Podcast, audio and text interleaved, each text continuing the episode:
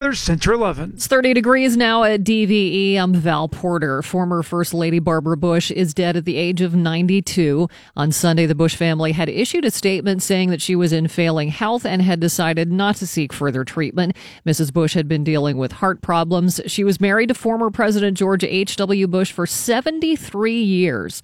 She's being remembered for her grace, her grit, and her work to advance literacy in America. Former President George W. Bush, reflecting on the death of his mother, mother in a statement, said, quote, Mom kept us on our toes and kept us laughing until the end, end quote. He added he's lucky she was his mom and the Bush family will definitely miss her dearly. Former Florida Governor Jeb Bush said his family appreciates the outpouring of love and support for his mother. He described her as a force of nature who was gracious fun, loving, tough, and smart. Her grandson, George P. Bush, issued a statement on Twitter saying that she didn't just live life, she lived it well. He noted she was his grandfather's top advisor and a steady, loving, and guiding hand for her family. President Trump has ordered flags to fly at half staff in honor of the former First Lady.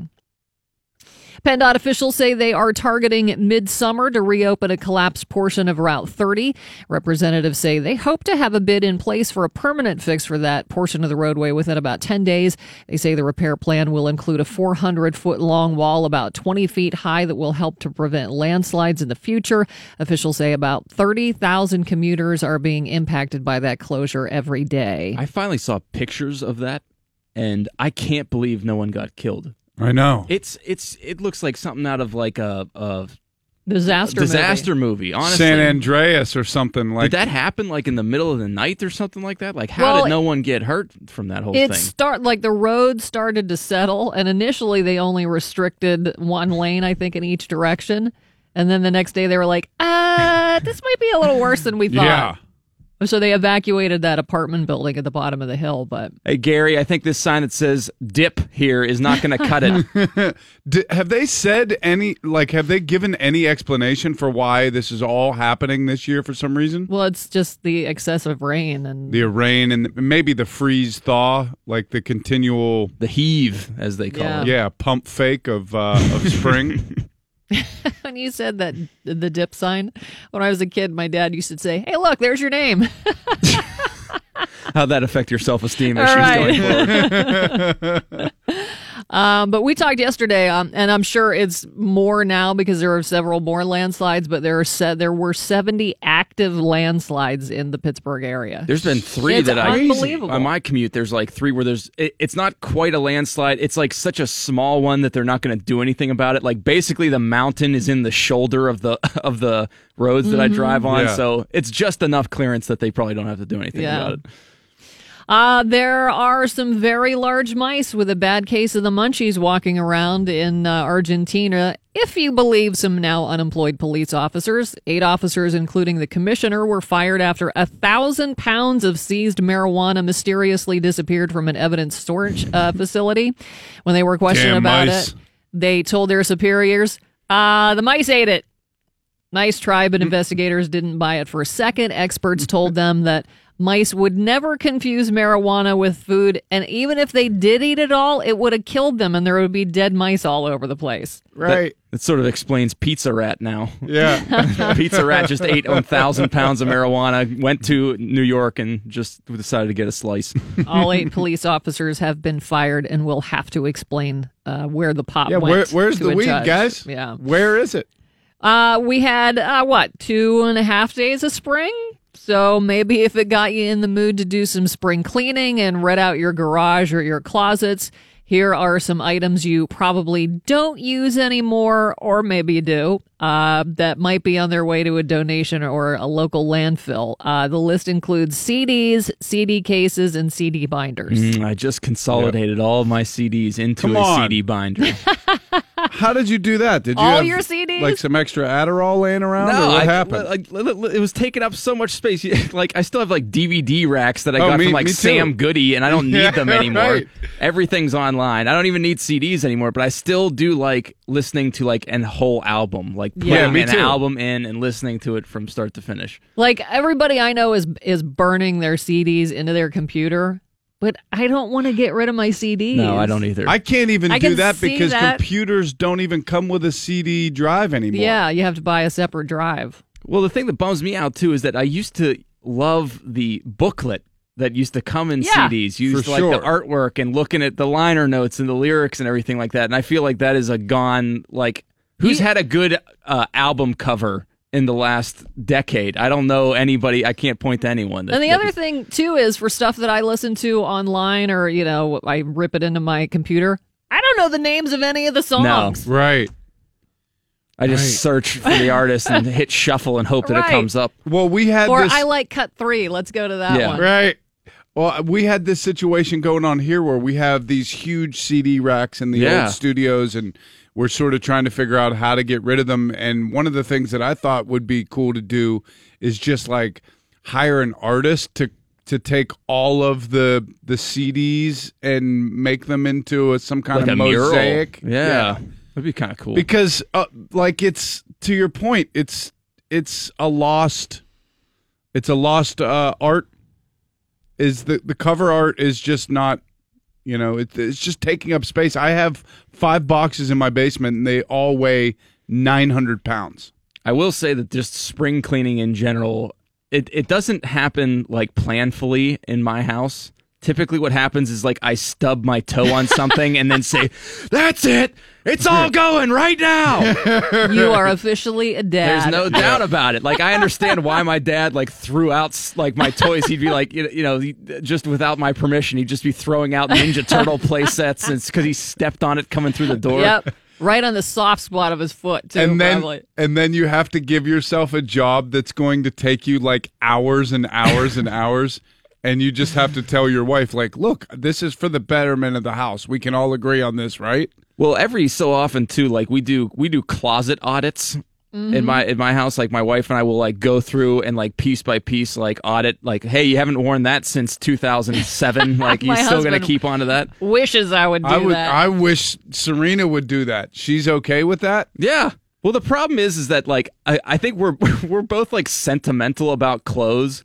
Yeah. Like I have a shirt that used to be like my going out shirt. Like Yeah. that, that was my Your shirt A that I went. That was my A game. Like I'm trying to talk to some ladies shirt. We're gonna go down to Buckheads. It's gonna smell like cigarettes right afterwards. But this is my go-to shirt that I got at American Eagle back in 2004, and this is what I'm gonna wear. And I can't. I like couldn't bring myself to throw it out. Right. So what I did though instead was I just took a picture of it and then I threw the shirt out. so I was like, at least I'll at least always remember the shirt, but it's gone. Like it's out of it's out of the system. My husband said to me not too long ago about something. He said, You have had that since I met you 14 years ago. Have you ever bought an item of clothing and then never worn it, but then Oh, feel yeah. bad Yes. that's in the closet and you're like, All well, I can't time. throw it out because it hasn't realized its potential yet. Like one Yeah. day I'm gonna wear that Velcro camo button down. Dude, I bought a camo blazer. yeah. Oh, that. It, it was Wow. a Stussy camo oh, blazer. Oh, man. And it just sat and sat and sat. And eventually I was like, look, I got to just come to grips with the fact I'm never going to wear this. I thought I would maybe, you know, do like what you were talking about, Val, like wear it when I'm out in Vegas. Like, Right. go, you know, Nobody knows go you. to New York City and be like, this is the real me world.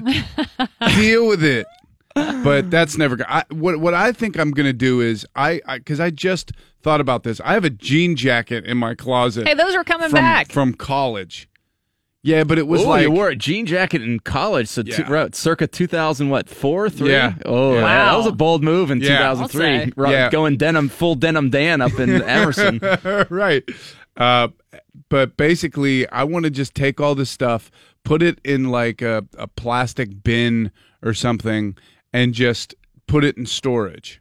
So it's not taking up any closet space, but I don't have to But throw why? it out So you yet. can so you can go visit it. Oh, I have I have lots of pants of various sizes in storage. Like I might lose enough weight to wear those again. Almost like a closed purgatory. Yeah. Just you need it. They're on hold. They're on deck. Uh, Uh, clock radios.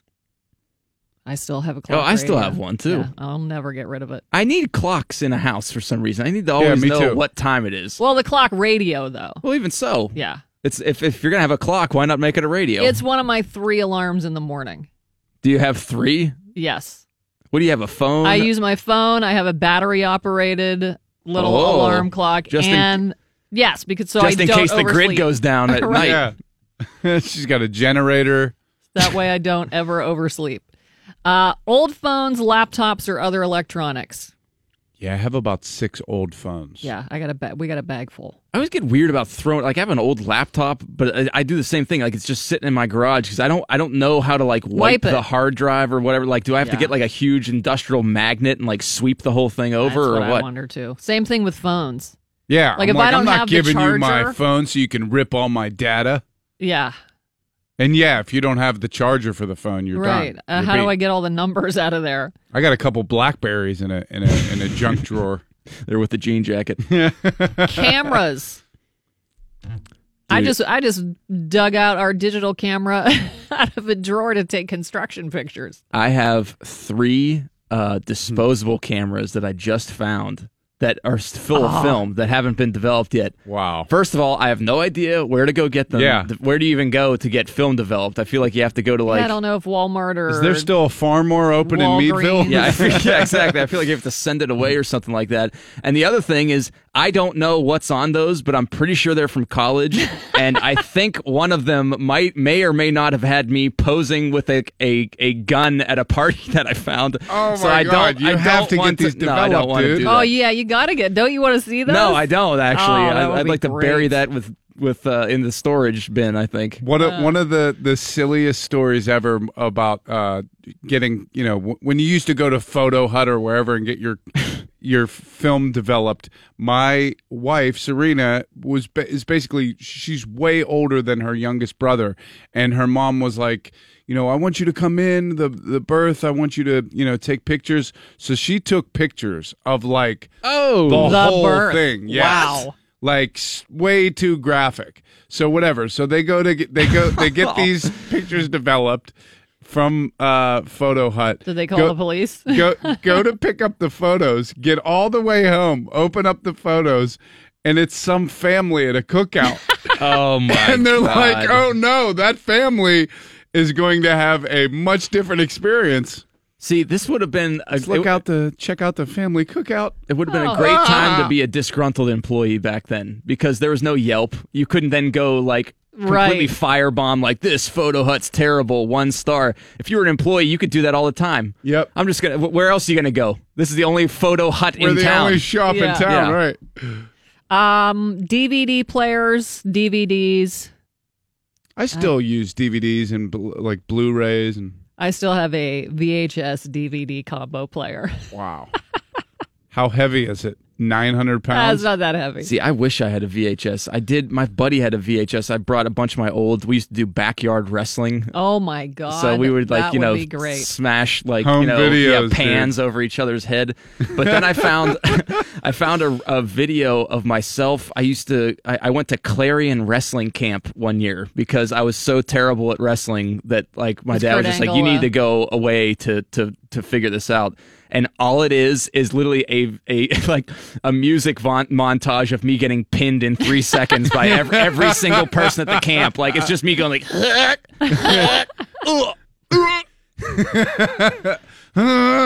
You could get um, a tap. You can get VHS tapes transferred to DVDs. Yeah, that's one I think I want to leave. That that doesn't You need to be e- extended to posterity. The posterity. backyard wrestling, though, you should. oh do. yeah, I have pictures. It's it was, that was the most fun I ever had in my life. That's pretty much the only reason to even think about transferring anything from VHS, right? Like home video stuff.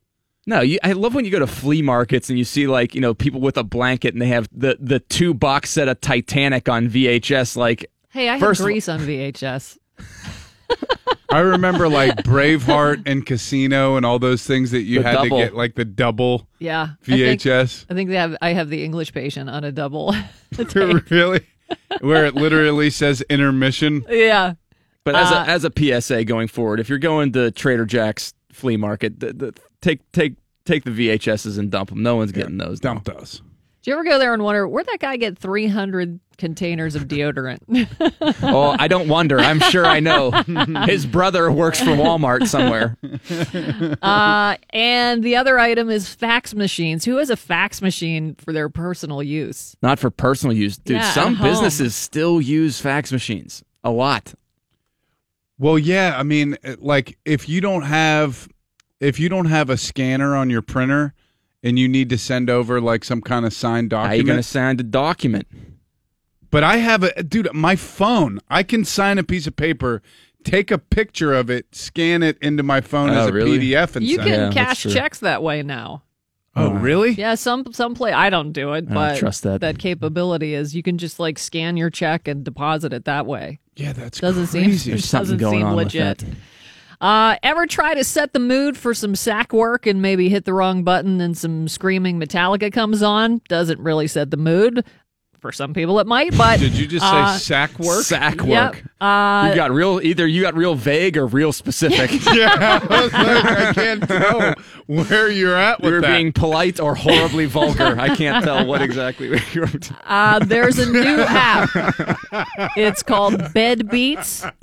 Uh, it has been around for a little while, but it is starting to become much more popular.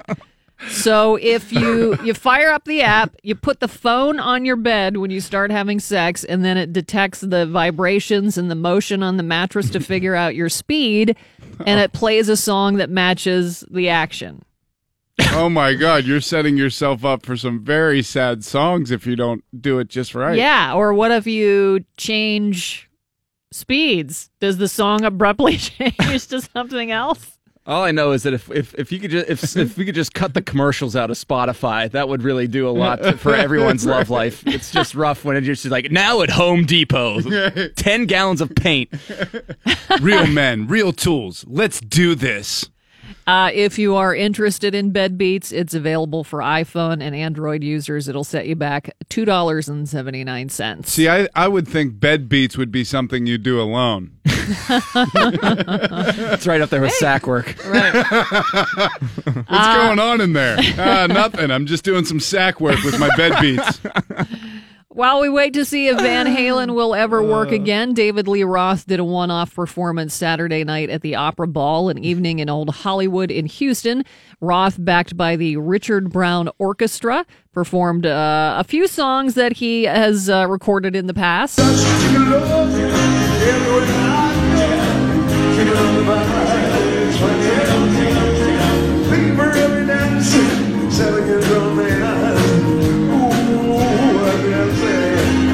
Well, you know, that was a kind of a big hit for him. So people, some people were like, "Oh, it was so cheesy," but he, you know, he did those songs back in the '80s. So it's I uh, don't know why, but that clip just I could just see him like in a sequenced jacket like 10 years from now at the Palace Theater in Greensburg like doing a little jig Yeah. while all his audience like sitting down politely clapped like uh, At the just- wheelhouse in the Rivers Casino. Yeah, yeah. Catch me here all weekend. Uh, finally, R. Kelly is accused of purposely giving a woman herpes. Police are reportedly investigating the claim made by a 22 year old woman who alleges he didn't tell her he had the STD while the two were in a consensual relationship. She says she was infected with it in December in Texas, where people can be charged with assault for giving someone an STD without telling them about it first. The alleged victim also says Kelly was grooming her for his uh, claimed sex cult. She is among a slew of women who have accused Kelly of trying to control them for his personal cult since last uh, summer. I have to tell you, if you get involved with R. Kelly at this point, I don't have much sympathy for you. Yeah, the word's kinda out. The, the track record is pretty well established with him. You're kind of taking your life in your own hands with that. Forecast today, partly sunny, temperatures in the low 50s. It's 30 degrees at DVE. Joining us, There we go.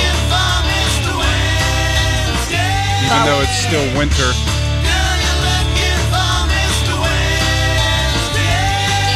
I thought we could use the upbeat version today. But you, I know I like you it. like this version more. You always ask for this one. Yeah. Well, the other one's very dark, and some days it's appropriate, but we need a little upbeat Yeah, stuff. let's play off hockey. And Right. it's a hockey night in Pittsburgh. Yeah, it that's is. Uh, game against the Flyers tonight. We'll kick your arse, you Flyers scum. We'll kick your arse and leave you numb. We'll drink to you when the cup is passed. You Flyers scum. We'll kick your arse. The igloo's gone. Game four tonight in Philly. Penguins and the Flyers. Uh, news out of both teams yesterday. Patrick Hornqvist will not play tonight. Uh, Sean Couturier injured during practice as well yesterday. Did you So- watch the Friendly video fire. Oh, Oh. A thousand times. Oh my lord! It looked bad. It he, did look he bad. flipped. Yeah. Like he was going full speed. And he was pissed. And it looked like Gudas was, you know, skating backwards, g- getting ready to receive a pass. he said Just he didn't see him. Yeah, he said that neither neither that neither one of them saw each other. But yeah, it didn't look very good. But we're gonna have Rob Parent on. Uh, he's from the Delaware County Times. Uh, he's gonna talk about the game tonight. Also, Phil Bourque will join us as well, and Mark Madden and Jeff Conkle are gonna stick around with us a little longer this Yeah. morning. Awesome. Uh, Randy is on vacation. Mike Prisuta on the way with sports. It's the DVE Morning Show. Percent. DVE Sports. I'm Mike Prisuta for DVE Sports, brought to you this hour by Xfinity from Comcast. Game four tonight at the Wells Fargo Arena. The Penguins at the Flyers, 7 o'clock on your Pens flagship, 1059 The X. And the Eastern Conference quarterfinal series here in the Commonwealth has become a war of attrition. The Penguins will not have Patrick Hornqvist for game four tonight. Head coach Mike Sullivan announcing yesterday that Hornqvist is out with an upper body injury. They're calling him day to day, and Sullivan declined to offer any details as to uh, when Hornqvist might have become damaged goods. Dominic Simone took over Hornqvist's spot with Sidney Crosby and Jake Guentzel on the top line, and Guentzel is now your net front presence guy on the number one power play. Can he handle that? We'll He's see. scrappy for his size, He's but scrappy. He's not quite as Yeah. uh, beefy. I don't yeah, he can't play that the the type of physical game that that Hornqvist can. He might have to be one of those uh, dart in and out of there guys as, as opposed to posting Planting up them, and just yeah. taking the beating that Hornqvist takes. Uh, Hornqvist missed four games in the regular season. Power play went four for 31, 12.9%. With them, 26.2%. Oof. Do the math. Mm-hmm. Flyers uh, are also uh, potentially less than uh, what they might be tonight. Uh, their number one center, Sean Couturier, got hurt in practice yesterday, a collision with defenseman Radko Gudas. And uh, if you saw the video that was flying around the uh, internet yesterday, you saw Couturier hit the ice and then throw his stick into the boards. Usually, when a guy reacts that way, He knows he's I'm hurt. out. he knows something's wrong.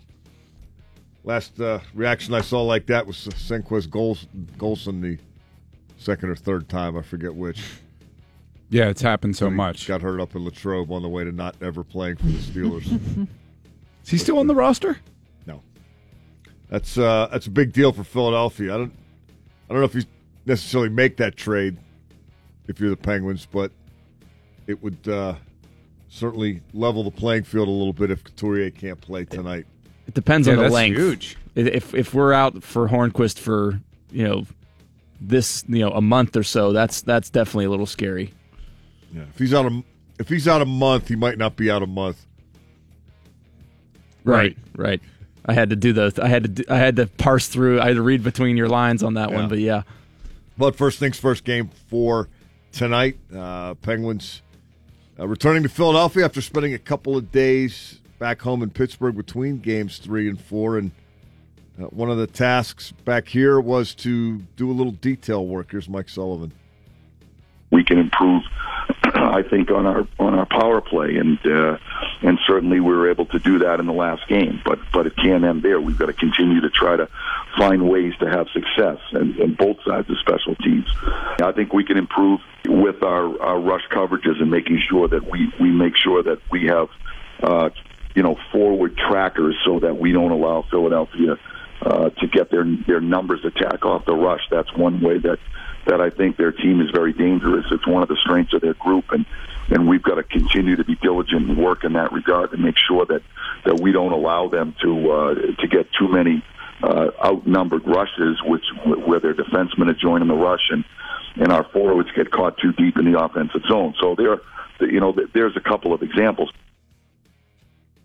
Pens uh, looking for a 3 1 series lead tonight in Philadelphia. Elsewhere in the Stanley Cup playoffs, uh, the Capitals and Blue Jackets went overtime again last night. This time they went double overtime. Oh yeah. Washington wins it 3 to 2 and uh, cuts the Columbus lead to two games to one so far. Bill, it's just what you wanted. It's it's my it's my preference. a beat down. Home ice misery. Maximize the devastation. He hates them both, so he figures if the home team loses, that's more fans that are Right. That, off. I, I was thinking that last Yeah. night. I go, think about how many people just regretted buying their tickets last night. Yep. It's fantastic. Double overtime. Enjoy the ride home. Winnipeg beat Minnesota two to nothing. The Jets have a three games to one lead, and the Golden Knights shut out the Kings one to nothing. Vegas sweeps Los Angeles. Uh, the, How Gol- awesome is that? the Golden Knights uh, sweep their first ever postseason series. Uh, they joined the 1970 Pittsburgh Penguins in that regard. What a That's great story. crazy. Roenick last night called Fleury a superstar in the making. I'm like, maybe somebody give him a note. He's been in the league a while. Since 2003. And the uh, that kid's going to be good someday. Yeah. He's got three rings. The Caps Blue Jackets uh, three consecutive overtimes. That's the second straight year for Washington that a postseason series has begun with three straight overtime games. It happened to the Capitals and the Maple Leafs last year. Oh yeah. It's never happened back to back before. So the Caps have made that kind of history. this is also the 18th time in NHL history that a series has featured three overtime games at any point. So uh, I'm with you, Bill. Keep playing the Keep that playing. extra time. Get Keep those legs playing. worn out. Play seven games that feel like 11. see, what, see what you got left coming out of that. Uh, tonight, it's uh, Tampa Bay at New Jersey, leading two games to one. Nashville at Colorado, leading two games to one. And the Sharks hosting the Ducks, leading three games to none. Now, the Pirates lost to the Rockies two to nothing last night at Chile PNC Park. It was significant because the Pirates suffered their first shutout of the season. They suffer a two game losing streak for the first time this season, and they've lost a season series for the first time this season. Oh my God, as the bubble burst, Whoa. as the balloon popped. Hey, only a half a percent of the season has been played so far. So Are these the crappy Pirates we anticipated all along? Put the dip sign out in front of PNC Park. Here comes the landslide. 11 and 6 with uh, one more against Colorado this afternoon at 12:35. Kyle Freeland 0 and 2 with a 4.50 ERA for the visitors and Chad Kuhl 1 and 1 575 for the Pirates who head to Philadelphia tomorrow. Pens will be pulling out and the Bucks will be pulling in. How about uh, tomorrow's pitching matchup in Philly? Jameson Taillon against Jake Arrieta. Ooh, good game. Whoa. Kind of like that for That's a early nice season, matchup. for early season baseball. What if it'll be over 20 degrees in Philly? No, it's supposed to thunder snow tomorrow. I watched a little of that last night, and it did not look comfortable for anyone involved. I don't know how many people. Trevor there, Williams is out there like uh, looking like Alan Faneca with like just total short sleeves, like trying to go offense, full offensive lineman with his shanker on and everything. If you attended the game last night, they gave you a voucher on the way out for a free ticket. Sometime when it's actually nice. Really? Yeah. Unreal. Is that called a snow check or what, what do they call that? That's called You're Crazy for Coming Here. Thanks anyway. Thanks for coming. We're so sorry. Baseball season's too long. Have a good night. It is. It's way too long. This spring's all part of Nutting's plan to keep milk in Seven Springs. He's behind this. Seven Springs actually tweeted out they were they were PO'd that it was snowing because I guess they've shut down the mountain Oh, for the really? season, so they can't even capitalize on it. That's a shame. no free agents next year, I guess, either. huh? Nope. That's your TV sports. Thanks, Mike. Uh, coming up, uh, we'll talk with Mr. Wednesday about the top five things that annoy us about our exes. Do you know there's a National Ex Spouse Day? That's Who that who is who totally put that in place? Unnecessary and There probably a lot more with- than uh, people could come up with a lot more than five things, but we'll do the top five things. That's on the way. It's a DVE morning show. It's a DVE morning show. I'm Val Porter with Bill Crawford, Mike Prisuta, and uh, Mr. Wednesday joining us as well as he always does on Wednesdays.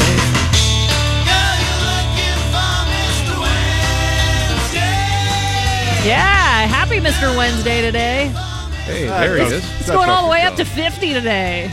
Sean Couturier is out with a lower body injury. Woo! I Uh, still like creepy Mr. Wednesday. I No, don't- it's just I don't like it. Not too today. creepy today. I'm tired of the, the downer stuff. With Need this little- weather, I just it's piling on. I Need a can't little- handle it. Need a little upbeat stuff today. Sounds Um, like it was rejected from Friends. Oh, and I know. It's, it totally sounds like the theme Yeah. for Friends. That sounds like my high school career. Totally rejected from friends. Uh, well, I don't know if you knew this, but last Saturday was National Ex Spouses Day, which there is a ridiculous day for everything, but I never heard of Ex Spouses Day. That might be the most unnecessary one. That is a thing. who even pitches that to? Who do you? First of all, who do you pitch that to? Do you have to go to Congress? yeah, Is what, like, what are hi, all my these boyfriend just broke days? up with me. I think I need a day to myself. Uh, so a slew of divorced people were surveyed and asked to name the top things that annoyed them the most about their ex when they were together. We'll only do the top five. oh, this is ex. Like we were married and now divorced. This isn't just like broke up boyfriends. So I no, feel you like have to earn this one. If I you was going to Yeah, say I feel an like ex- celebrate. the bitterness has is ramped up a couple factors. But Can't some- be I dated a guy three times Right, and now I'm going to right. hug No, no, no. Yeah, but This is some the couples are to get some date like relationship dating couples are together longer than marriages last. Yeah, that's true. Do they have to get lawyers involved when it's over? well, no, not yet. Yeah, when you well, break up, when you just break up with Yeah. somebody, I don't think they get half your stuff. so you call the legal team. I don't want to hear it. maybe. Yeah, until there's Um, lawyer fees. So the five most common answers: number one, selective hearing. Yeah, Well, I mean, this happens with people who are together. definitely. Yes. I feel like marriage is like 90% of marriage is saying what from the basement. like, going, ah, What'd you say? That's Oh, why. the amount of times you have to repeat yourself in a marriage is ridiculous. but then have you ever been But like, now is it the times you have to repeat yourself, or the times you're tactically, you know, if you're the one saying what, is it because you're buying time? that's what I, yeah, Yeah. yeah. See, my house has a laundry chute, so we just use that as basically our Get Smart tube that we just use to communicate with each other system. between floors. Yeah. what do you want? I'm consolidating the CDs. Snoring. Oh man, I luck out. We have no issues with that. No sleep apnea, no snoring, no nothing. Uh, that yeah, that'd be either. grounds for f- removal from the premises. I think on both our behalfs. Other than the occasional, you know, there's not. Who does that? On both of us. I've awakened myself I don't doing think that. I've ever Really? slept Yeah. that hard. Especially if your head's back on the couch. You're like, "Ah, what? uh, they were a control freak. That was the number one complaint from men about women. Top complaint from women was selective hearing about men. The- you the- don't listen to me. the men with women thing, I don't, I don't, I don't like the control freak thing.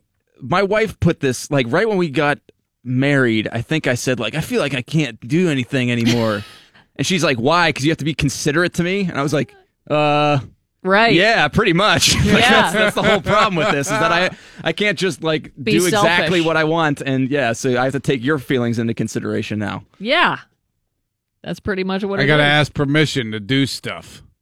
That's This what, like my, sucks. my wife's always just like she's like you know people men think they're whipped but actually women just think they're being considerate Yep. like put something on the kitchen calendar so I know where you're going you can't just pop out you know whenever Say, you want okay, to I'm leaving. yeah it's got to go on the kitchen calendar But listen, that kitchen calendar stuff will be on there for three months. I know. I never look at it.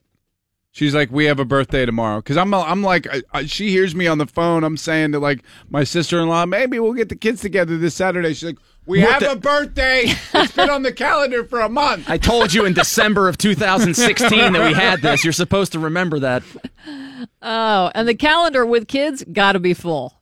Full. I mean, they have stuff going on all the time. my 20s, it was this never-ending weekend of weddings. Party. Now it's kids' parties. Right. Every Birthday weekend. parties. Every single weekend. I went through a phase with like when you're in your late 20s and all of your friends are getting married, you kind of reach a point where it crests and it's not fun anymore and it's like obligatory.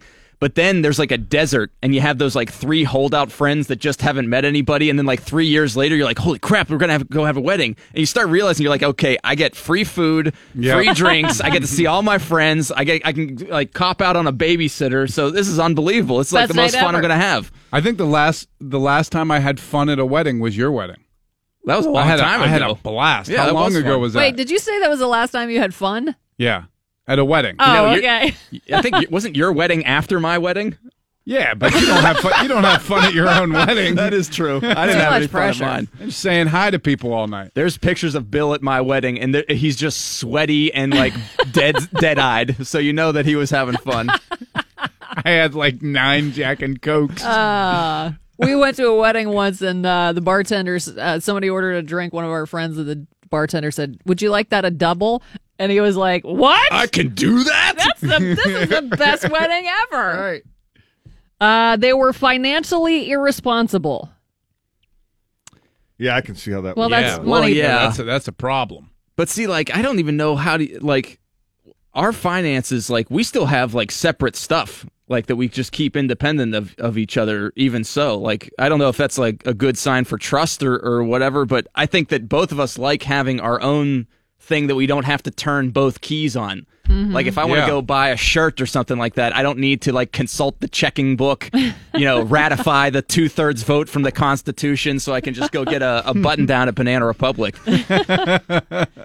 And uh, number five, they avoided household chores. You never do anything around the house. I think this. Ha- I think what happens though is that you don't. You, you turn a blind eye to what one person does, and you only focus on what you do. Like, do you have tasks Yep. that only Tim does? Like, that, that's it, that's it. Well, it's kind of well, he hates how I mow the grass, so that's. But you mow the grass. I have. I don't Okay. normally. The one time I did it, he's like, "Let the lines are all crooked. Just I'll do it."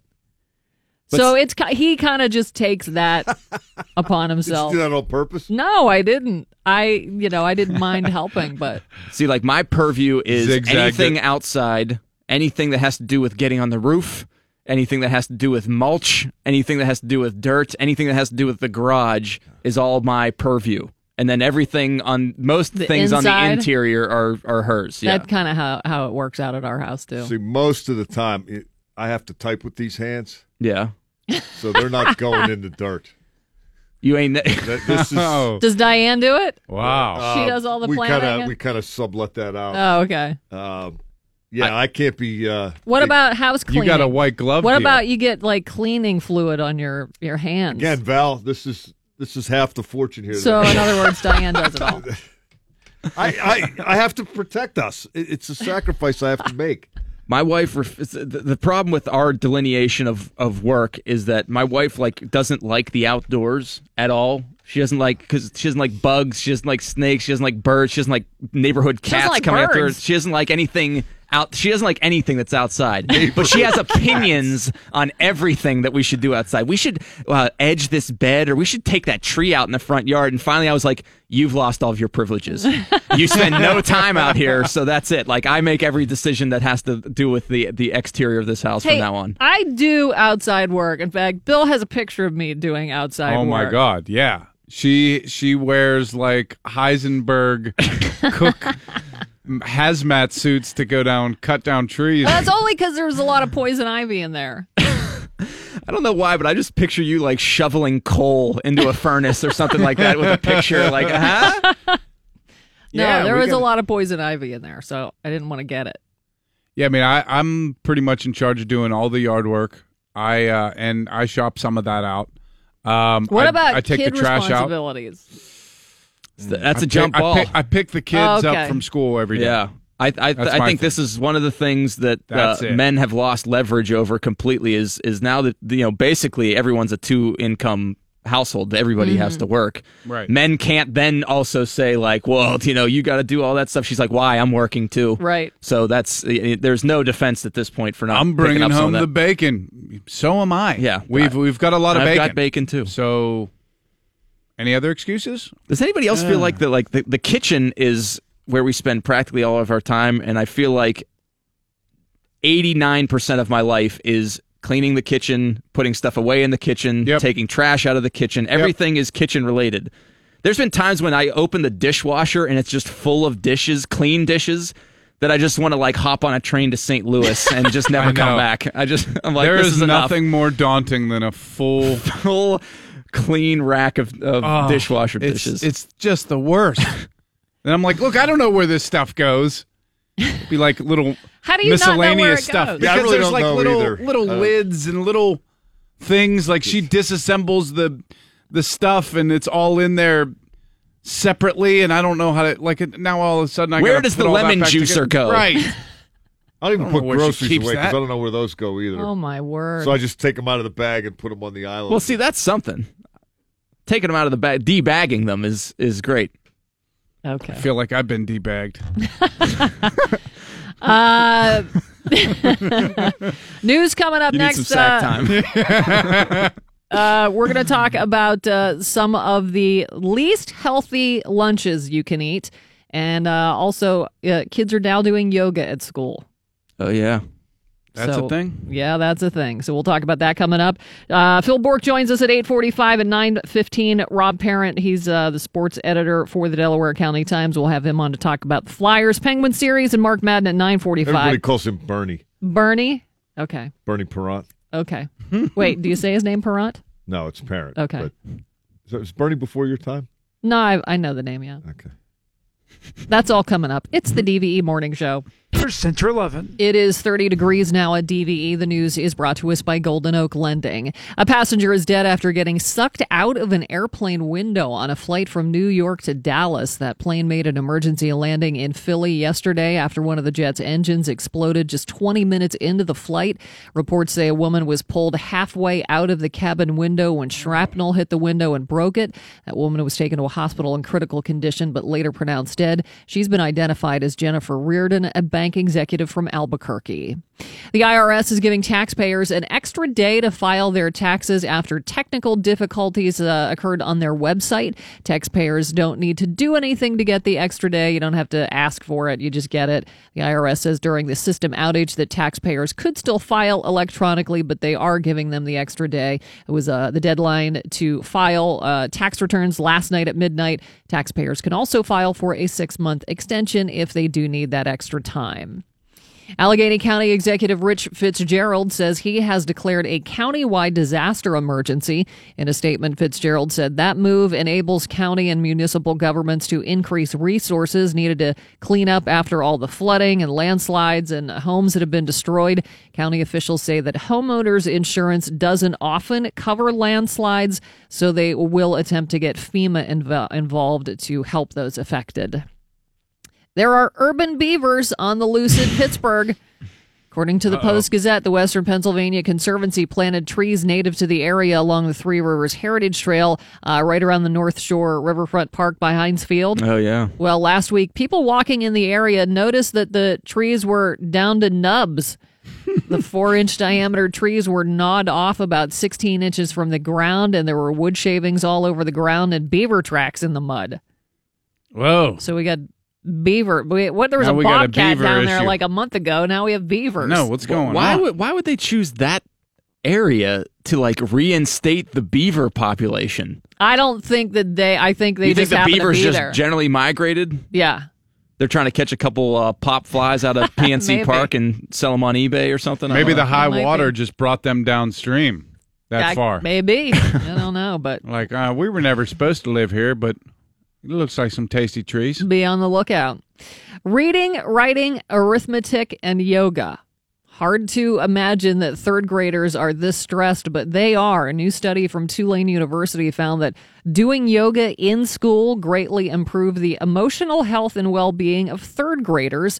The students exhibited signs of stress and anxiety at the beginning of the school year, but were much better off after participating in the yoga classes. My my three year old does it. The uh, lady comes to his preschool and does yoga. I can't Oh, imagine really? what it's like trying to get three year olds to do yoga. They're probably like pushing each other down and like flicking boogers on each other and stuff. But Do I the don't. downward facing dog, and then everybody just laughs because everybody's butt is in the air. Right.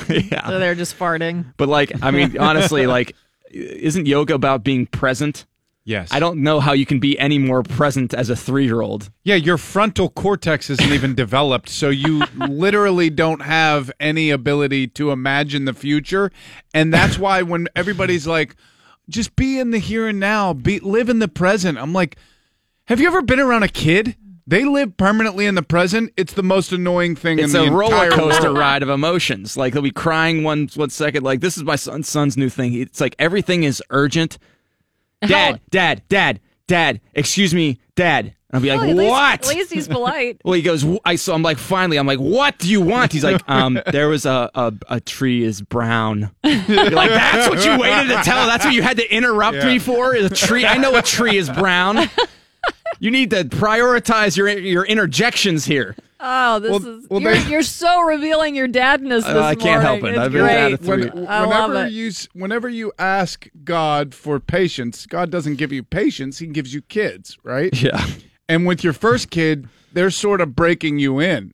Like Or I remember breaking you. breaking you. I mean, it's the, the fine line. And so one time, me and my daughter were Kennedy, my oldest. We were in the grocery store.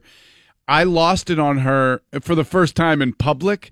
She was like, "Daddy, can I have a cracker? Can I have a cracker, Daddy? Daddy, can I have a cracker?" And I just screamed at the top of my lungs, "I don't have a cracker!" and everyone just looked at me in the aisle like it just got real uncomfortable because I'm I'm screaming at a three year old. I'm oh, like, I Oh, that's so just I can't take it. Yeah, but, but that's the problem I also have with people being like, "Oh, I wish I could just be a kid again." I was like, "Do you realize the abject like terror of being a child? Like you, all you You see is kids prisoner. Being, all you see no is kids being, being kid fun." My son threw up the other night, and the look like for the first time ever, so he had no idea what was going on. There was just Oh. food coming out of his mouth, and the first heave came, and he looked at me like, "What is happening to me?" And I was like, "Do you want to experience that that horror of having to like find out what's going on with your body and the world?" Is this an Uh, exorcism, Daddy? It's going the wrong way. Yeah, it's oh. terrifying because it you're and you're never in charge of your own fun. You have to go to other people for it. Yeah. And it's just it's they terrorize you. I always say like I say with my youngest now, we don't negotiate with terrorists because if if if you don't give her what she wants immediately, she will just start singing really loud, hanging on you, talking and like asking the question over and over and over again. Are we going to see the cousins today? Are we going to see the cousins Is right that- now? how Are we gonna is see she? the cousins right now? She's 6. So is like three to six. That's the period. That's the time frame when they just ask nonstop questions. Yes. yeah, probably. My, I remember my niece being little, and it's like, do you ever stop asking questions? Well, the problem right now is that he he's also you know, Which I guess is a good thing. They're curious. They have to find out stuff, but now I don't know if I'm answering too many questions because he's very sure of himself with a lot of things. Like he'll just, he'll be like, "The uh, daddy, the the our driveway is bigger than the sky." I'm like, "No, it's not." He goes, "Uh, yeah, it is." I'm like, "Well, no, it's not." And then I'm now I'm in an argument, argument. about geometry and like you know I'm trying to calculate the surface area of the Earth with a, a three year old. Uh, Bill, you brought up exorcisms. Funny that you say that. Priests are now performing exorcisms by phone. Oh, The Catholic nice. Church says there's been such a huge increase in demonic possessions lately that priests are handling the situations remotely because they just can't make it to all the people who need exercise. uh, and if you're wondering, yes, apparently, if you say the right prayers and perform all the rituals over the phone, it's just as effective as being there live to cast out the demons. Oh, good. I uh, always feel like this has to be a tough balance for priests because obviously you have to be a true believer. You have to believe in the supernatural if you're going to pursue that. You you have to. That's that's that's part of it. I don't know how you do that job otherwise. But you gotta when stay someone current. calls you up and says the TV's clicking off because I think I got a, a a a demon in me. You have to assume that some priests are like, listen, I believe in God and everything like that, but come on, dude. Like, come on. Like, you're, you're full uh, of it. Like, I think you need to call Comcast. yeah, yeah. N- not me. Tell them to their- tell them to send the re- to hit the reset signal on your box. you see words being carved in the inside the forehead of your your body just out of nowhere then you're okay I think I think it would. It, it's probably better to to do that over the phone, maybe to Skype it because you're in the safety of your own home and you're kind of you know hidden away. I don't think a drive-through would be good. that would. I'll have uh, uh, an exorcism. I, can you biggie size that? I need to. there's a lot in there You already need fries. Uh, some scientists analyzed over 5 million recipes from more than 9,000 websites trying to figure out just how much more it costs to eat healthy foods compared to unhealthy foods. Surprisingly, the healthiest meals were just a buck or two more on average. After doing all their number crunching, researchers also put together a list of the unhealthiest foods for the dollar. They include one of my favorites, corn dogs. corn dogs I are never liked so corn dogs. unhealthy. You never, Never liked, liked them? them. No. I I like them a lot. Ah, me too. Yeah. I will admit I have purchased them at the grocery store. There's nothing wrong Not- with that. Not just at Kennywood or some Yeah. other carnival. No, it, that's it like makes that's, it into your weekly dinner rotation. No, I think I, we're only gonna did have corn once, dogs on Tuesday. that's a lot less acceptable. I think. If it's on if, If it's on the dinner board. If it's if it's premeditated, there's a, there's a little bit of an I issue I don't know where if it was premeditated or I walked by the case and went, "Oh my god, they have corn dogs!" uh, cheeseburgers, also the unhealthiest food for the dollar. God, so good though. Yeah, the, well, these are all awesome foods. Mac and cheese. Oh yeah. So cheese is out apparently. Cheese is no good. Cheese is terrible for you. Uh, meatloaf, What? which it's meat. What if you make it from scratch? Where can you get Some meatloaf love. for a dollar? and lean meat. Meatballs are on the list too. Well, I think I think so. This is this is probably the the statistical uh, gymnastics that they're doing with this study because I'm sure it was by the you know kale farmers of America that probably sent this out. It's fu- you know you know how long a corn dog lasts in the freezer. Seven years, Right. you could eat a corn dog. You know how long a, a, a- a head of lettuce lasts in the free in the fridge? A like day and a uh, like half. at three days. Yeah. Right. So of- yeah, you're only spending a dollar more at that time, but you can. y it's spoiling a lot quicker. Yeah. Uh, sloppy joes. I don't know if people eat those anymore. well, they're underrated. So you have to get that at like a fundraiser. Right, Again, you can't yeah. make Yeah. sloppy joes. It's like you have gotta go to like, like, a, a, basement of a church. or yeah, cheerleading car wash, and they're serving sloppy joes or something. Now, a couple of these not surprising: wings, fried chicken, uh, grilled cheese on the list, pizza, and ribs. Ribs are not cheap. Yeah. No. Can we go back to grilled cheese? And can I just say, Absolutely. is it possible? I, I have never had a grilled cheese where I've taken the last bite and thought that was enough. Right. Every grilled cheese, I'm like, I want there to be 700 more of these lined up, warm and gooey, just going right down the hatch. Do you eat fancy grilled cheese with No. like pear and? I mean, I'll slap a, I'll slap a, Tomatoes or- yeah, ambrosia apple on that bad boy. Yeah, sometimes, you- sometimes. See, for me, I think w- for any parent, you go through this renaissance phase where you fall in love with the grilled cheese again. Yeah. Because it's such an easy thing to make and it's just so good. universally loved. Just, but I go white bread, just plain Yeah. regular white bread with a bunch of butter Yep. and American cheese. I can't eat American cheese. Really? You know what's really good on a grilled cheese is uh, Monterey Jack. Ooh. See, It really I, gets melty. I need the basis of my grilled cheese to still be Velveeta, and I can throw in little, little, you Are we know, talking the Goudas or whatever. Yeah, yeah, what, whatever. But the base of it has to still be Velveeta. In other food news, the test kitchens at the Chili's restaurant chain have been hard at work developing a five meat monster burger they're calling the Boss. Which I'm surprised this is all the more calorie calories it's got in it. 1650 calories.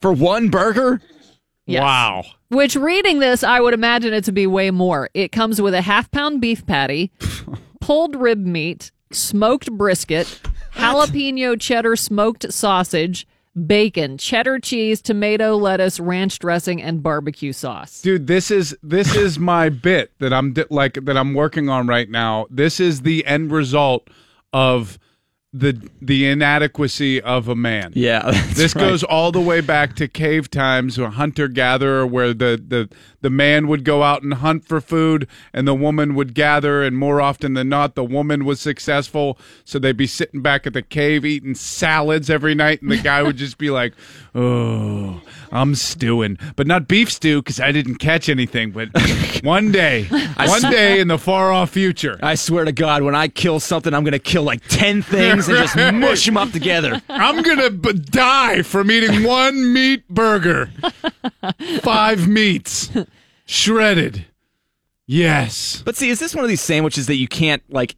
They, they it comes out on a plate and you're like, how am I supposed to eat Yeah, this? you You, got to take pop- it apart and then everything. I need a sandwich that you can grip and actually And eat. rip. Yeah, Grip grip, and and rip. grip it and rip it.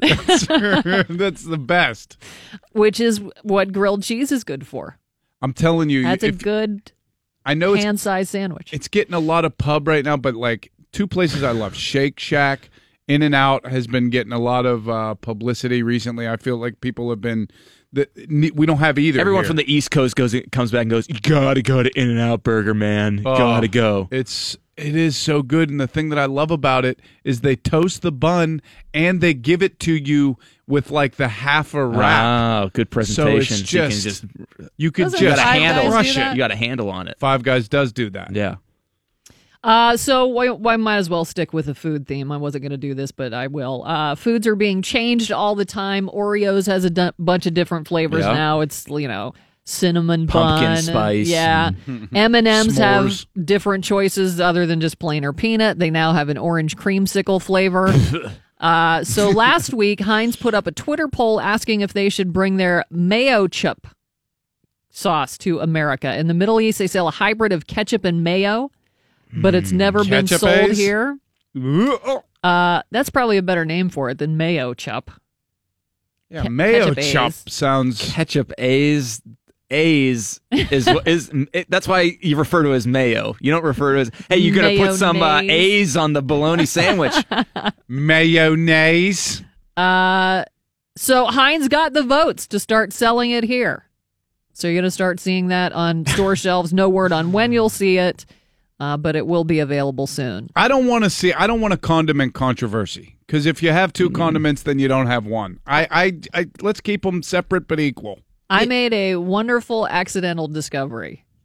Barbecue sauce mixed with ranch Oh, is pretty I feel like you're probably not the first person that's tried Yeah. that Probably combo in the lab. but it's the first time I ever had it. Let me let me tell you what. How did it happen? Did you dip a curly fry in one and no, then the other? or- I had. I was at a kid's birthday party and they had chicken nuggets and fries and whatever. So I had uh, barbecue sauce and ranch, and pretty soon they just started swirling together. I'm like, ah, that's pretty good. See, I, I don't have a problem with the mixing because, like, tell me that that first bite, uh, that you know how you scrape all the junk off a McDonald's sandwich, but you still eat that French fry and it's got like pickle juice and onions and it tastes awesome. It's that first one. yeah, but do you want that in one bottle? No, I don't. I don't want to mainline that if that's what you're asking. I need a little taste of it. That's all. Finally, Kiss frontman Paul Stanley is set to deliver the 2018 commencement speech at Wesley College in Dover, Delaware. Rock and Roll Hall of Fame member will speak to this year's graduating class at the private college on May 12th. School's president says he's known Paul for over 30 years and he's very excited for the college and the community to hear from his friend and an American legend. I don't know if he's going to go in full Kiss makeup or platform shoes or Seems like like that's that a- would be sad. That's a weird grouping. Okay, for the commencement speeches, we have John Cooper, chairman of Goldman Sachs. We have uh, policy director at the National Health Institute, Adrian Gonzalez, and a guy who wore cat makeup 35 years ago. All sharing the same stage, giving you the exact same life advice. There's no pyrotechnics. There's just people with sparklers standing on either side of them. Paul Stanley just goes up. He, I'm just going to keep this short. Wear a rubber. Forecast today, partly sunny, temperatures in the low 50s. It's 30 degrees now at DVE. If you haven't heard, no Patrick Hornqvist for tonight's Penguins Flyers game. Mike Prisuta has sports coming up next. It's a DVE morning show. DVE Sports. I'm Mike Prisuta for DVE Sports, brought to you this hour by Golden Oak Lending. No Chris Letang and no Patrick Hornqvist at practice yesterday for the Penguins. Turned out to be a no news, bad news scenario. Here's head coach Mike Sullivan.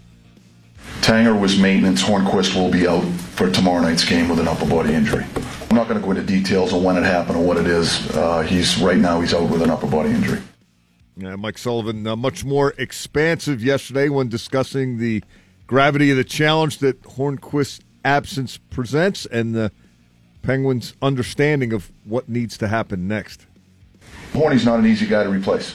He's a, he's a unique player for us, and he, he brings a lot. So I think we're just going to have to, by committee, uh, we're going to have to pick up the pieces and make sure that uh, the opportunities that are given to others that Horny uh, normally fills is they're going they're going to get a great opportunity to uh, to help this team win a game.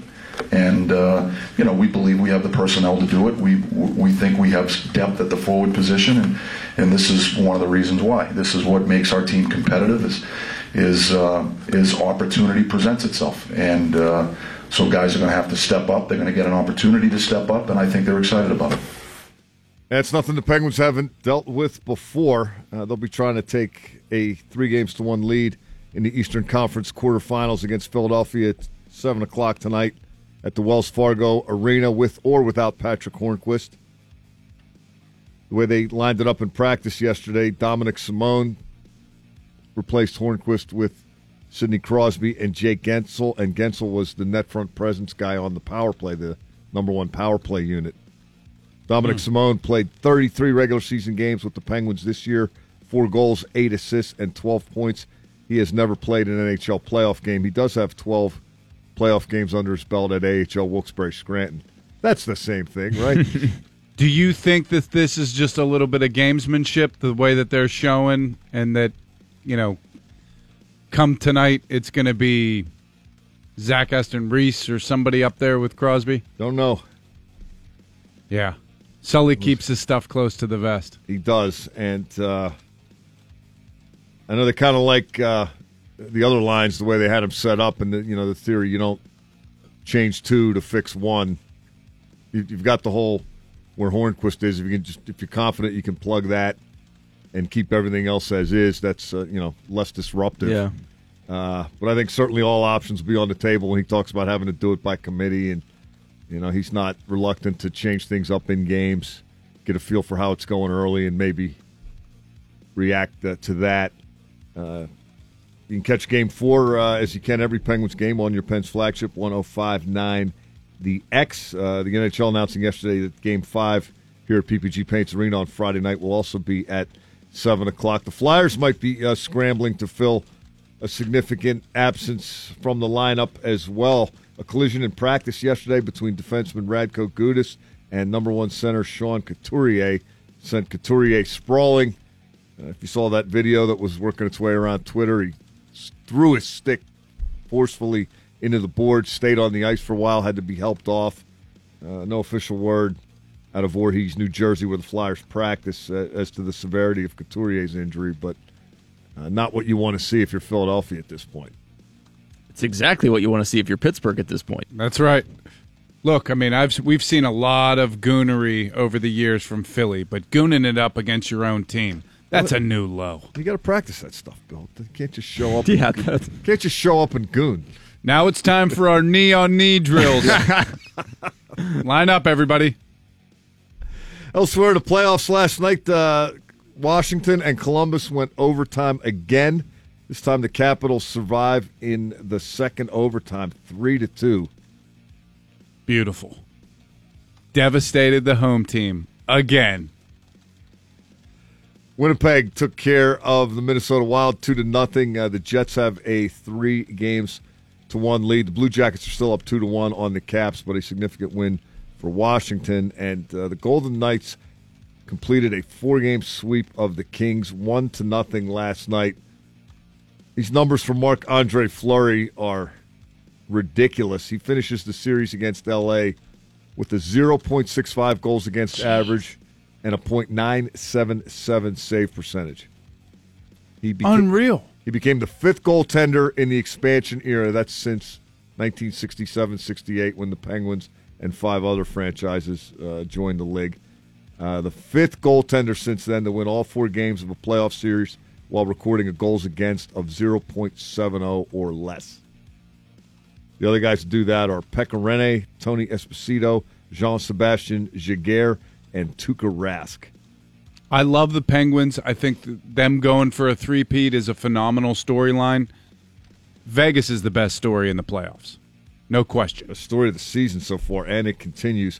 Uh, Fleury won his 66th career playoff game last night to move past Dominik Hasek into sole possession of 11th place on the NHL's all-time list.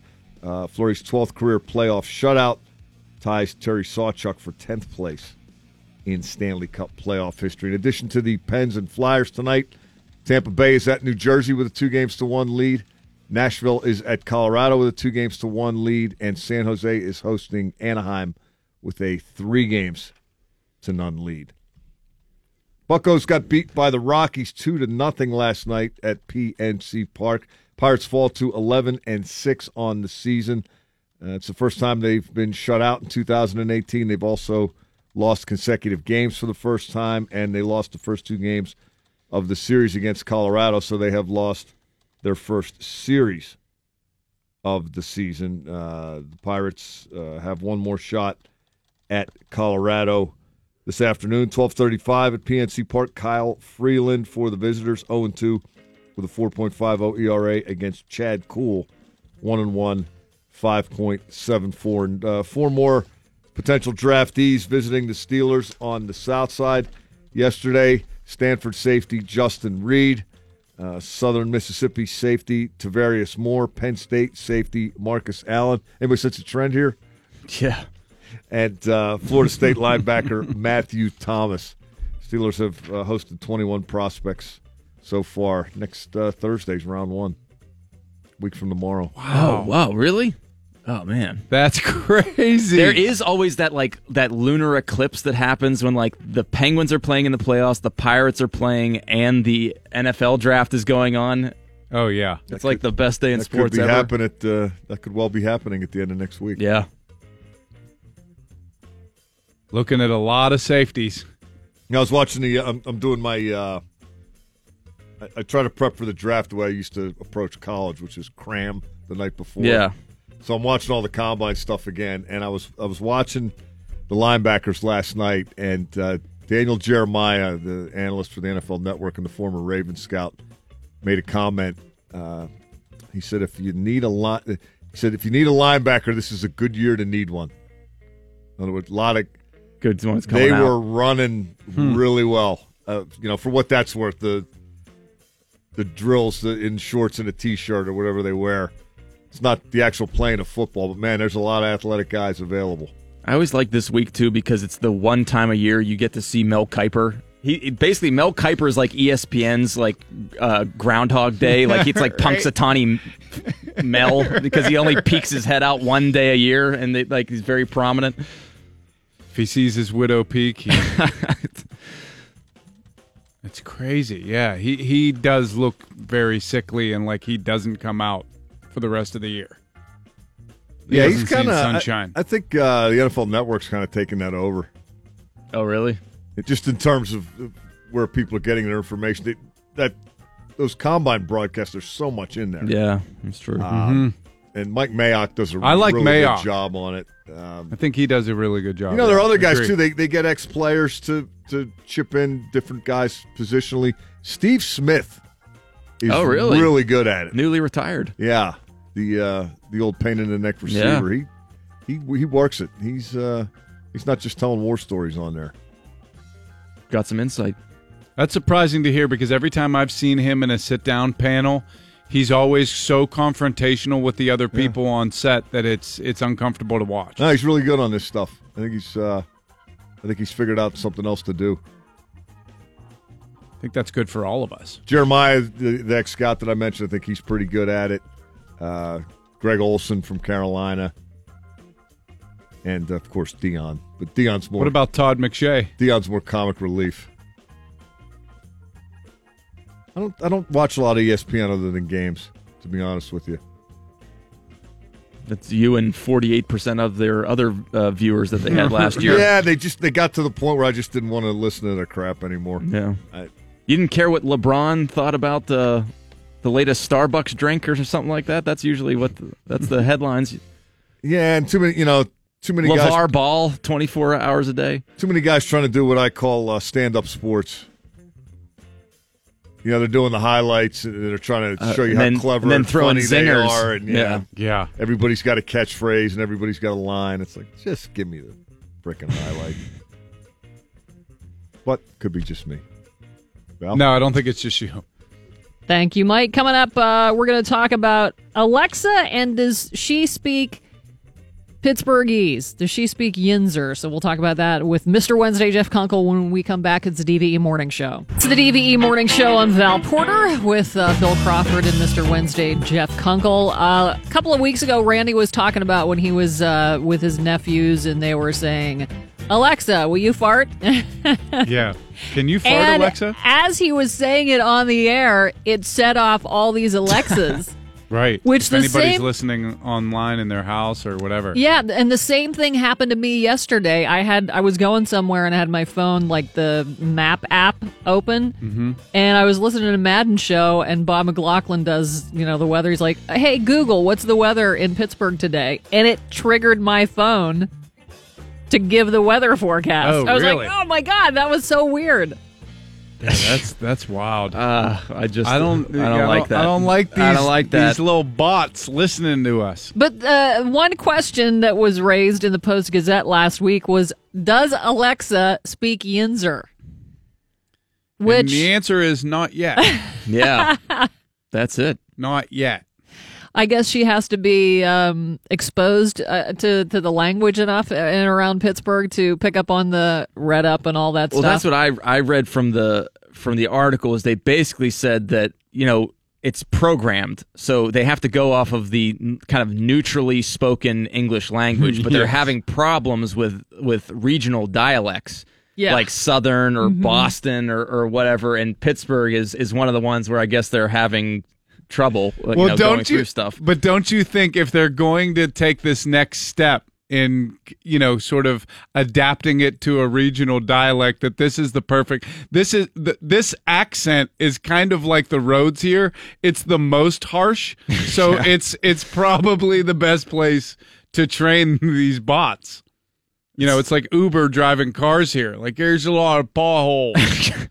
I, I but see the thing is, is that somebody there, there has to be a human that's that's like gathering this data. So I just think it's funny that like there's there's going to at some point have to be like a team of uh you know Amazon folks like just heading down to like Braddock just being like okay can you say hoagie again hoagie okay say it again hoagie okay there's a lot of O and A in that Yeah, one there's five O's. are we going to be able to input that in the data well what do you think people like ask Alexa around Well, In here? first of all, yeah. we gotta we gotta call it Alexiac. Alexiac. Alexiac. Give it a When's nice Polish Sandcastle name. open? I mean, just you just have to ask it popular Pittsburgh questions. Hey, Alexiac. Is that Trisha Pittman single? Alexiac, is there any work being done in the tunnels this weekend? oh my god, that would be a huge one. That yeah. would- I I would think that most things would be pretty much road related. Road related, for Probably. sure. Or like, uh, Alexiac, did they really set the Liberty Bridge on fire? hey, Alexiac, can you watch my mom for a little bit? She's old and I got to run to Kogo's to get some squares. Alexiac, how many band aids did they scoop out of the lazy river last year? But that's the scary part is that there's going to have to be data from from that. Like, are they saying that that like that that it's going to get better if and when whatever it is Amazon comes here? Oh, I don't know if that has any bearing. You know, if They're not just them like they have to have like a satellite campus just to to, To pick up on the pick up our language. dialect. that could be. I don't know. Did we ever talk about if you guys are actually excited if Amazon's coming to town or not? Yeah, we mentioned it. but, You know, you know it, You don't wanna- I have I have really mixed feelings about it. I think everybody does. I I'm in the you know curmudgeony old man camp where I don't I don't want them anywhere near here. No, No, here- why? Because they said they're going to bring fifty thousand jobs to Pittsburgh. Mm-hmm. So okay, let's do the math on that. Can you? Where are they going to put fifty thousand more people downtown? Like I can't even get a a parking of spot downtown when the Trans Siberian Orchestra plays the Bayam. Okay, it's gonna be like a Kenny Chesney concert, letting out every single day at five o'clock. Like rush hour in Pittsburgh is basically gonna be like leaving Cuba in the seventies. Like you're gonna have to like take rafts down to Sewickley and like. There's gonna be people climbing on people. top of the T, just like the last train out of Slumdog Millionaire. it's gonna not be good Last for flight out anybody. of Nam. Yeah. No, I know. It's yeah, that's that's a great point. Oh my and they god. say people, you know, that uh, Amazon's coming here because, uh, you know, Pittsburgh people that they're so technologically minded. You know, they're so technologically minded. I don't think that they've been to my giant eagle. If that's, there's still people that can't punch in the product code on their Hass avocados. I don't, I don't think these people are doing like C programming or anything like that. And then they always say that it's uh, it's our universities that they're they're you know, they Pitts, Pittsburgh's got such great universities for tech talent. They keep pluralizing it, and like I, I don't want to talk smack on anybody, but let's be honest. Like after Carnegie Mellon, there is a steep steep drop off in terms of tech talent. Like, I'm just saying, like, if you told me that I had to get into a spaceship and one spaceship was built by the students at Carnegie Mellon and the other spaceship was built by the students at Point Park, I'm getting in the Carnegie Mellon one. Like, I don't know what to tell you. That's just the way I'm rolling. oh, that's awesome. Uh, thank you again, Mr. Wednesday. No problem. For joining us today Yeah, and uh, to sticking around for an extended visit It because Randy's fun. on vacation. Yeah. Yeah. You can come back anytime you want when Randy's on vacation. I'll probably be here on Wednesday. Okay. You don't want to come back tomorrow? no, That's fine. Friday? No, all good. Uh, joining us at 845, Phil Bourque and uh, Rob Parent. He is from the Delaware County Times. Uh, he's the sports editor there, so he'll talk Flyers. And Mark Madden at 945, it's the DVE Morning Show. Central 11. It's 31 degrees now at DVE. The news is brought to us by BobbyRahal.com. I'm Val Porter.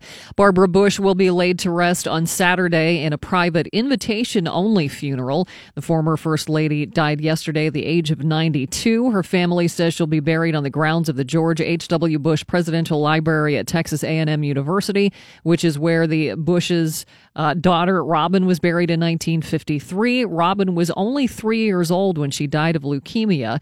A funeral will be held at St. Martin's Episcopal Church in Houston, where she and former President George H.W. Bush attended regularly. She will lie in repose on Friday so the public can pay their respects. Families of two kids killed in the 2012 Sandy Hook shooting are suing InfoWars Alex Jones for defamation. Jones is accused of making false, cruel, and dangerous assertions in regards to the massacre. Jones had called the shooting a hoax and continuously suggests a cover up took place, causing the families to be taunted by those who believe those claims. Parents said they decided to sue because it doesn't seem uh, that Jones has any intention of leaving them alone. The two lawsuits seek over a million dollars in damages and were filed in Texas, where Jones lives. Construction is underway on Westmoreland County's only planned medical marijuana dispensary. This week, two Greensburg properties were demolished on East Pittsburgh Street to make room for Keystone Integrated Care. Officials say the city owned one of the lots and the other two were purchased by Greensburg Planning and Development Department. Making more money may make things easier, but it can also mean more stress. That's according to a LinkedIn study. Study revealed that 68% of people making more than $200,000 a year reported feeling stressed at work compared to 47% of those making 35 to 50,000 annually and 38% of those making 50 to $75,000 a year. It's like Professor Biggie Smalls once said: "Mo money, mo problems." That's it seems to be the the gospel truth. Yeah. Uh, now that you're older, Bill, you're not old, uh, but you're not a kid.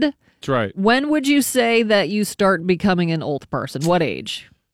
I mean, what age do I think now is being Yeah. an old person? Yeah, I. Probably seventy. Oh no, you'd be way off. A new survey found the average age when you start becoming an old person is 41. Oh, Uh, it's I'm in that weird spot where I'm 38, so I'm I'm like I'm not old enough to get old people's respect, but I'm just old enough where young people think I'm old. Uh, and they say you fully make the transition to old person by age 57. Uh, the survey found these to be the top 10 signs you are becoming old, which, like I said, supposed to start hitting you at 40. I mean, I'm probably going to check a lot of these boxes. Maybe a couple, not many, I don't think. Forgetting people's names. I do that all the time. Me too. Uh, I'm and I am embarrassed by but it. I think we're we have a little bit of a some leniency there because we do meet a lot of people and we also wake up in the morning, so there's brain damage issues. exactly. Uh, losing hair. yes, You're not losing your hair. I mean it's receding. Uh, what else? Feeling stiff. But All you, the time. You run though, so Yeah, but I mean it's like uh, I can't if if I have to go to a concert by the third song. I, all I'm doing is reaching for my lower back. if you have to stand the whole Yeah. way. yeah, right. I'm like, oh, my lumbar. oh God, It- it's on fire. Sometimes I get excited. Like if I go to see an older artist, I'm like, this is probably an older crowd. They'll probably sit the whole show. That's gonna be a good night. Right. Look, I mean, I think I hit my low point whenever I tripped over the uh, the velvet rope and dumped a beer on a cop at uh, I think it was at Shear, the, Beard. And that was basically the point for me where I'm like, I'm so stiff and so I have no flexibility at all. Well, this goes along with that. Talking a lot about your joints and your aches. yes. Groaning when you bend down Yep. or get up, I would say.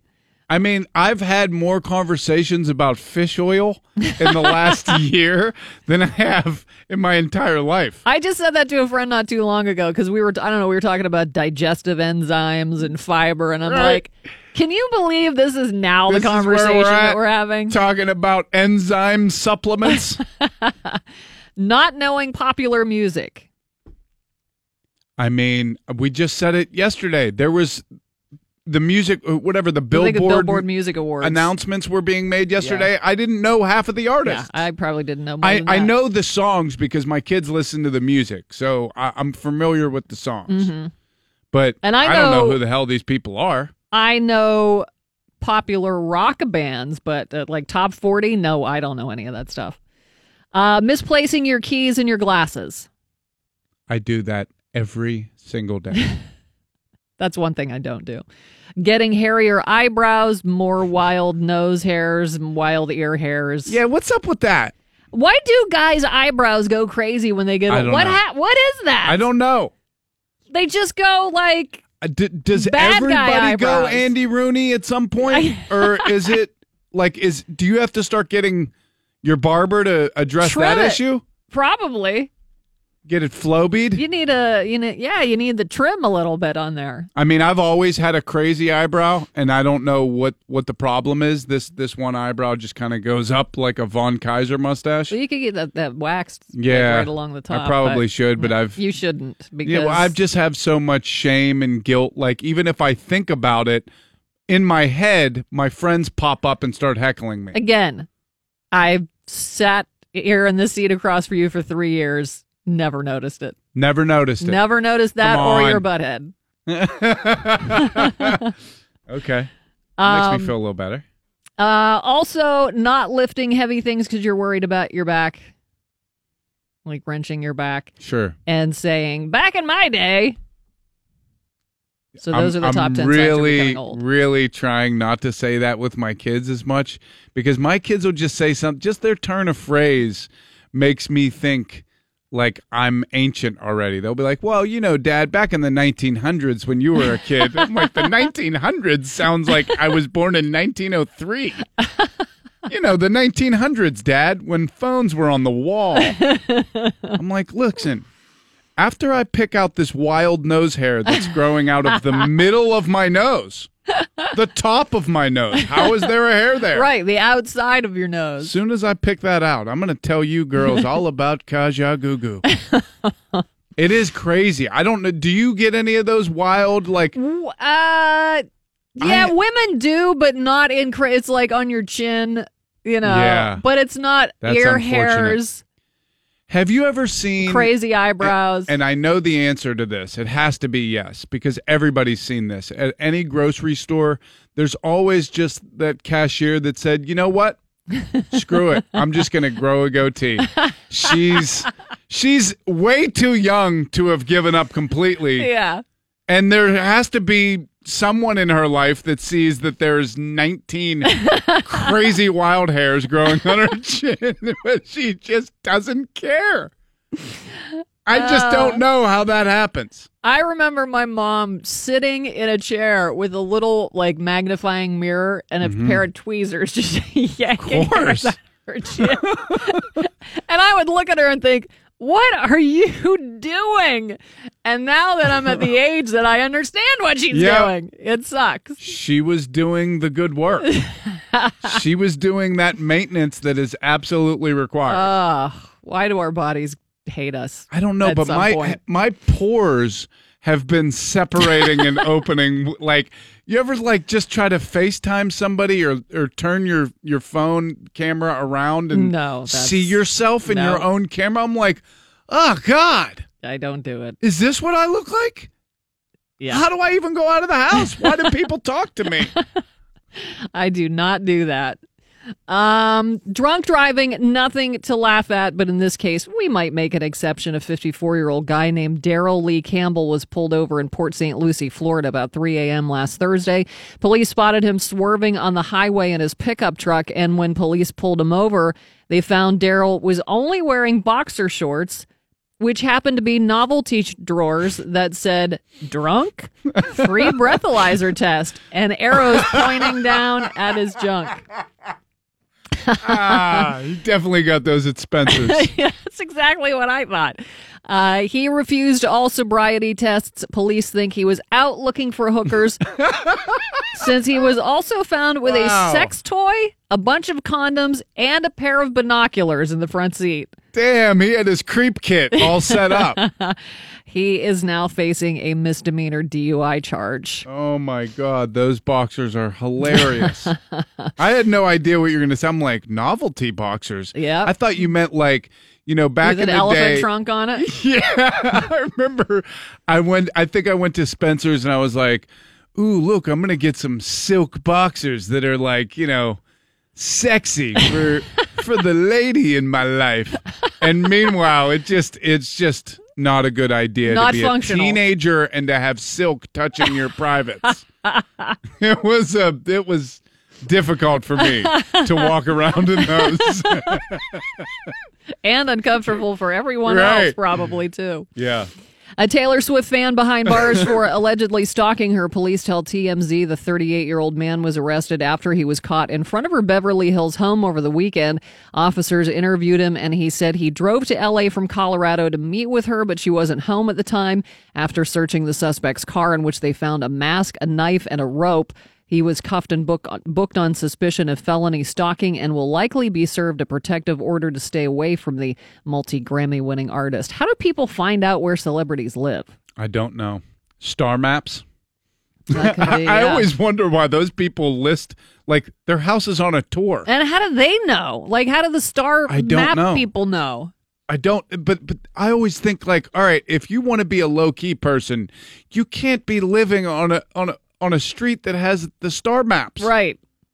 I went on one of those tours with somebody who was in, you know, whenever I lived in LA for Mm-hmm. for a year and a half, and and somebody came out there, you know, you want to do like touristy stuff, Yeah.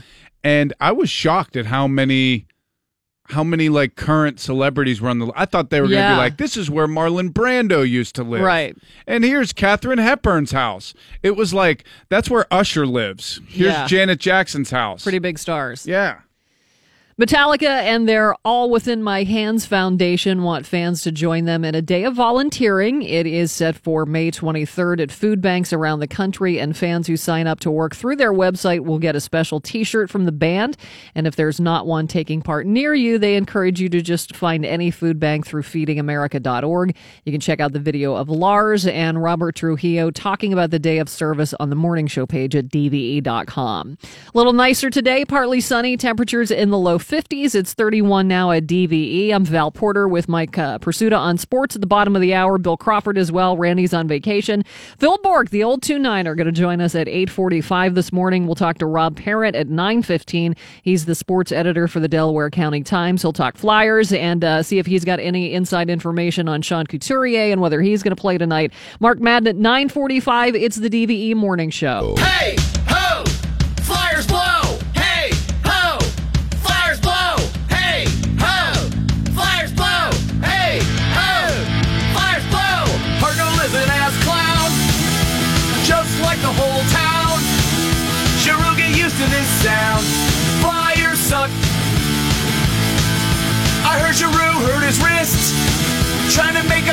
in his fist. Here's some news you morons might have missed. Flyers suck. Hey, ho, let's go. See the kid is back now. All borscht up and ready to go. He doesn't make sticks, but we got Cheeto. Rizgalov is scared of bears. Briere needs a high chair.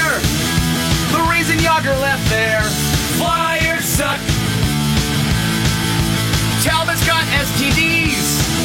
all the hoes he nailed on Carson Street. His beard covers up his hairpiece. Flyers suck. Hey, ho, let's go. See the kid is back now. All borscht up and ready to go. He doesn't make cheesesteaks, but we got a Gino. Hartnell is an ass clown. Orpik's gonna mow him down. Philly, get used to this sound. Flyers suck. Suck. Suck. Suck. Suck. Suck. Jagr is a douchebag. Suck.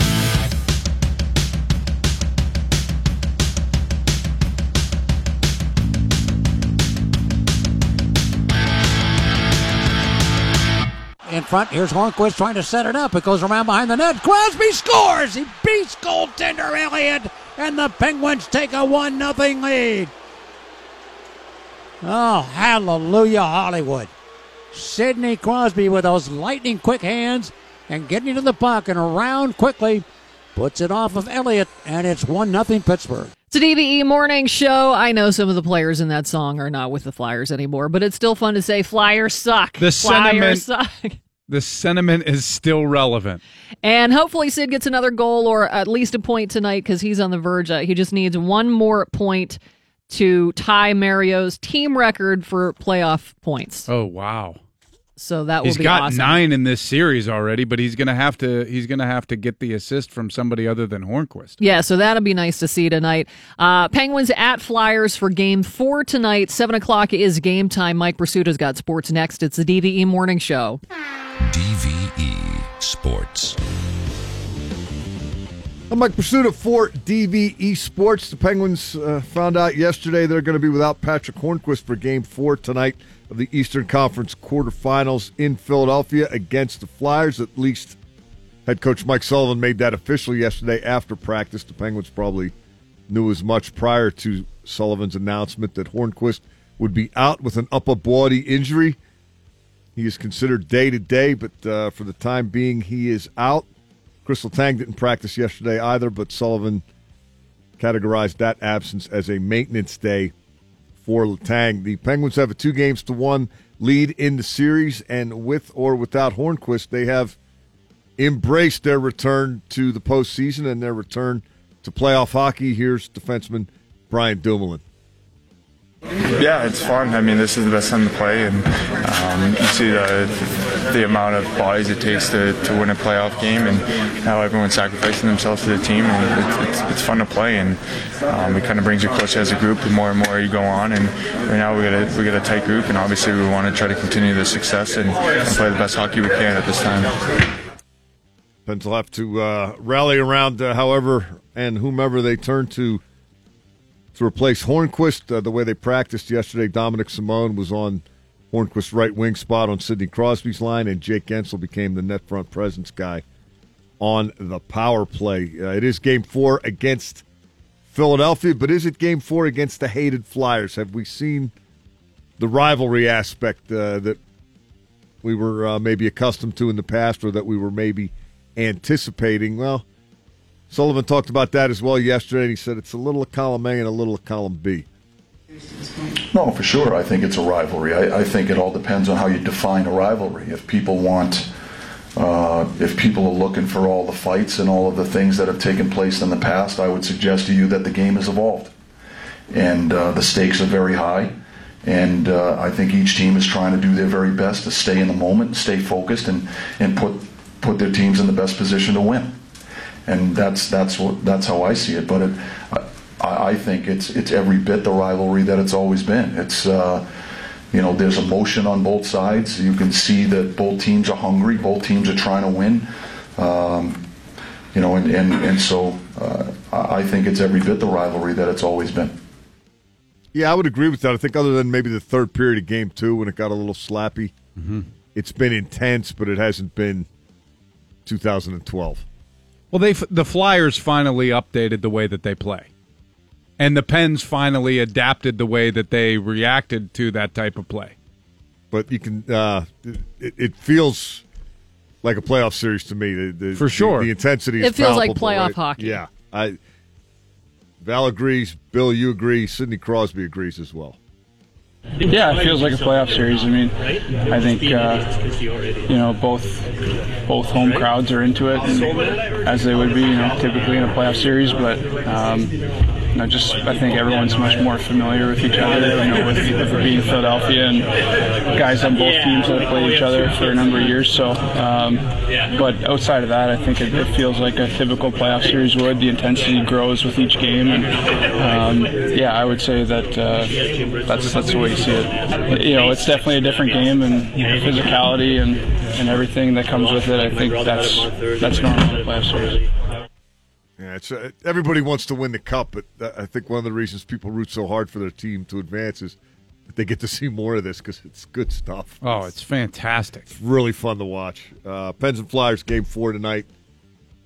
Seven o'clock on your Pens flagship 105.9 the X. Uh, the NHL announced yesterday that game five, which will be here at PPG Paints Arena, will also be a seven o'clock start. That's on Friday night. Uh, bad news for the Flyers. Uh, the Penguins will be without Patrick Hornqvist, and the Flyers might be without number one center Sean Couturier. He collided with defenseman Radko Gudas in practice yesterday. Hit the ice hard, threw his stick into the boards. Friendly fire. As if he was incredibly frustrated, upset. Uh, Yeah, he was limping pretty good going off the did ice. not look Yeah. good coming off the ice, according to the Twitter video that I saw. No, it looked bad. And Giroux said as much. Great. And usually a guy knows if it's bad and he reacts that way, it, it tells you he thinks it's bad. But uh, no official word from Philadelphia yet uh, as to Couturier's potential availability. We shall see. Last night, the Capitals beat the Blue Jackets three to two in double overtime. What a series this has been! You know, I'm It's been wa- incredible to I'm watch. watching this and I'm seeing the weight of the world on Washington. Every one of their guys. You know, the the litany and the history of Capitals postseason failures is just hanging over them like a black cloud. And then you got John Tortorella on the other side, who always looks like he just got the worst news somebody could possibly get. Right. He looks like the disgruntled manager of a Bucca di Beppos. You know, the human uh, ball of uh, intensity and consternation, and it's really producing a an interesting dynamic. And it's good hockey, boy. Really uh, good. Panarin was just flying last night. Yeah, Columbus is stacked. playing keep away with the puck at times. But Washington finds a way after losing two in OT at home. Washington finds a way to win in double OT on the road, three to two. Still two one Columbus there. Winnipeg gets a two 0 shutout in Minnesota for a three one series lead, and Vegas finishes off the Kings four games to none with a one to nothing victory in Game Four in LA last night. Tonight, Tampa Bay's at New Jersey, up two games to one. Nashville is at Colorado up two games to one, and the Sharks are hosting the Ducks up three games to none. The Pirates got beat by the Rockies two to nothing last night at PNC Park, but another good uh, effort by Trevor Williams. Six innings pitched, four hits, two runs, both of them earned, three walks and four strikeouts. Williams' record falls to three and one. His ERA is one point nine three. He was pretty good in the second. Tremendous. He was pretty good in the second half last season, and he's been real good so far this season. Pirates will try to salvage one of the three against Colorado this afternoon at PNC Park. 12:35, the time of your first pitch. Kyle Freeland for Colorado, 0-2 with a 4.50 ERA against Chad Kuhl, 1-1, 5.74. The Pirates' uh, first two-game losing streak of the season leaves them at 11 and 6. They're one game up on the Cardinals for first place in the NL Central Division. Can they get to May in first place? Wi- And will it be snowing? These are the questions Both that those loom. questions are possible I got to be answered yes. I got to be honest with you. I like the chances of snow better than I like them getting May. in first. Uh, I'm Mike Prisuta. That's DVE Sports. Thanks, Mike. We will have a pair of tickets to give away to Billy Gardell's show. That is November 17th at the Benedum Center. So we'll give away a pair of tickets this morning. Rob Parent of the Delaware County Times going to be talking Flyers with us at 9:15. Mark Madden at 9:45. But when we come back, the old two niner Phil Bourque. It's the DVE Morning Show. It's the DVE Morning Show. I'm Val Porter. You know what time it is?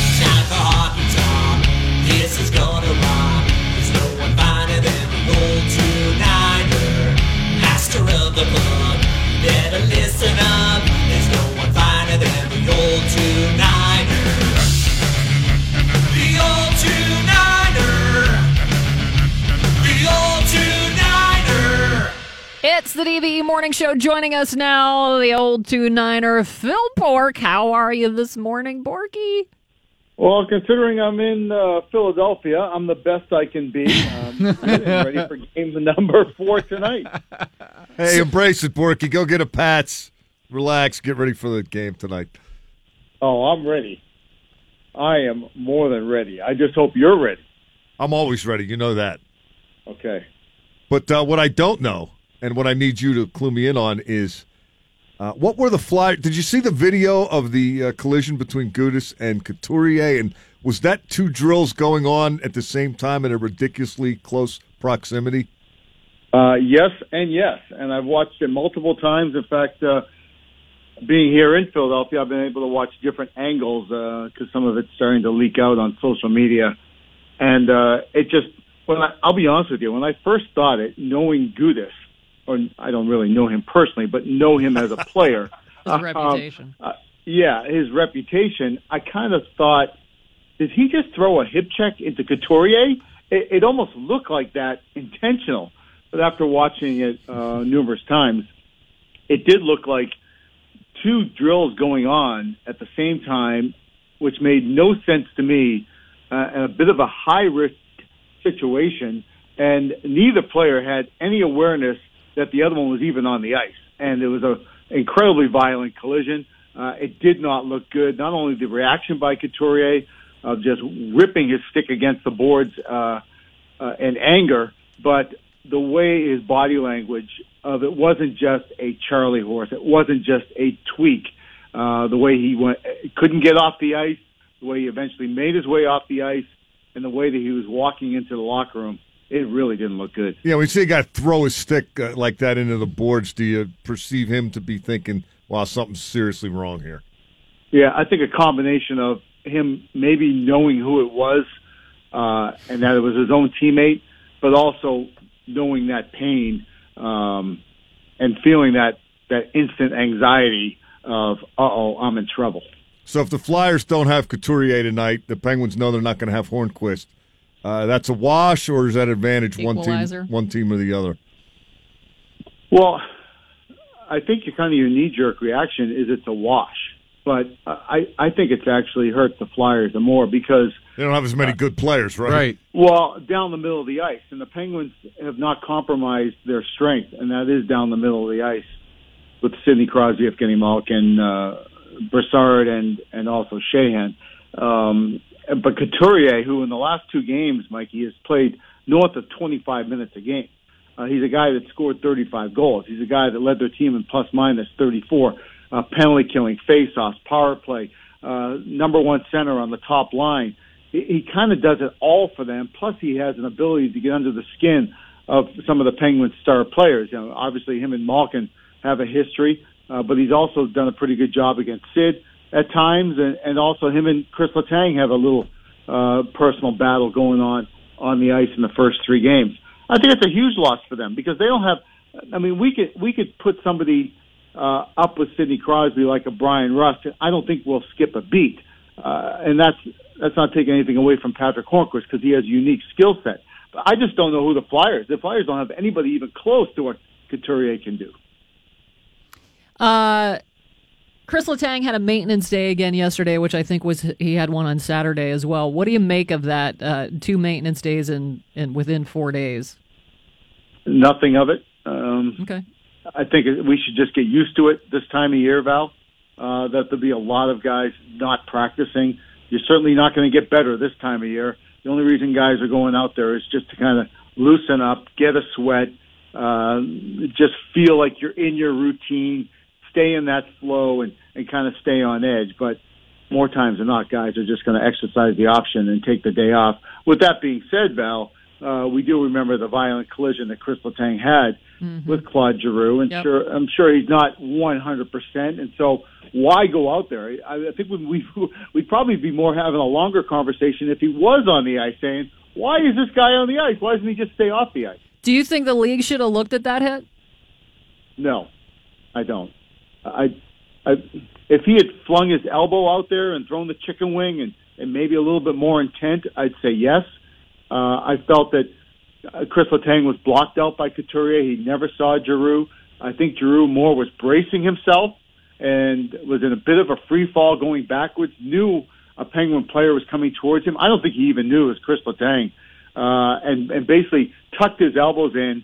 And what I read, uh, and some people might disagree with me, was I'm probably going to get hit here. I might get cross-checked from behind. I'm going to brace myself, and maybe I'll maybe maybe throw something into this check. So I am checking instead of being checked. Just I think more in self-preservation mode.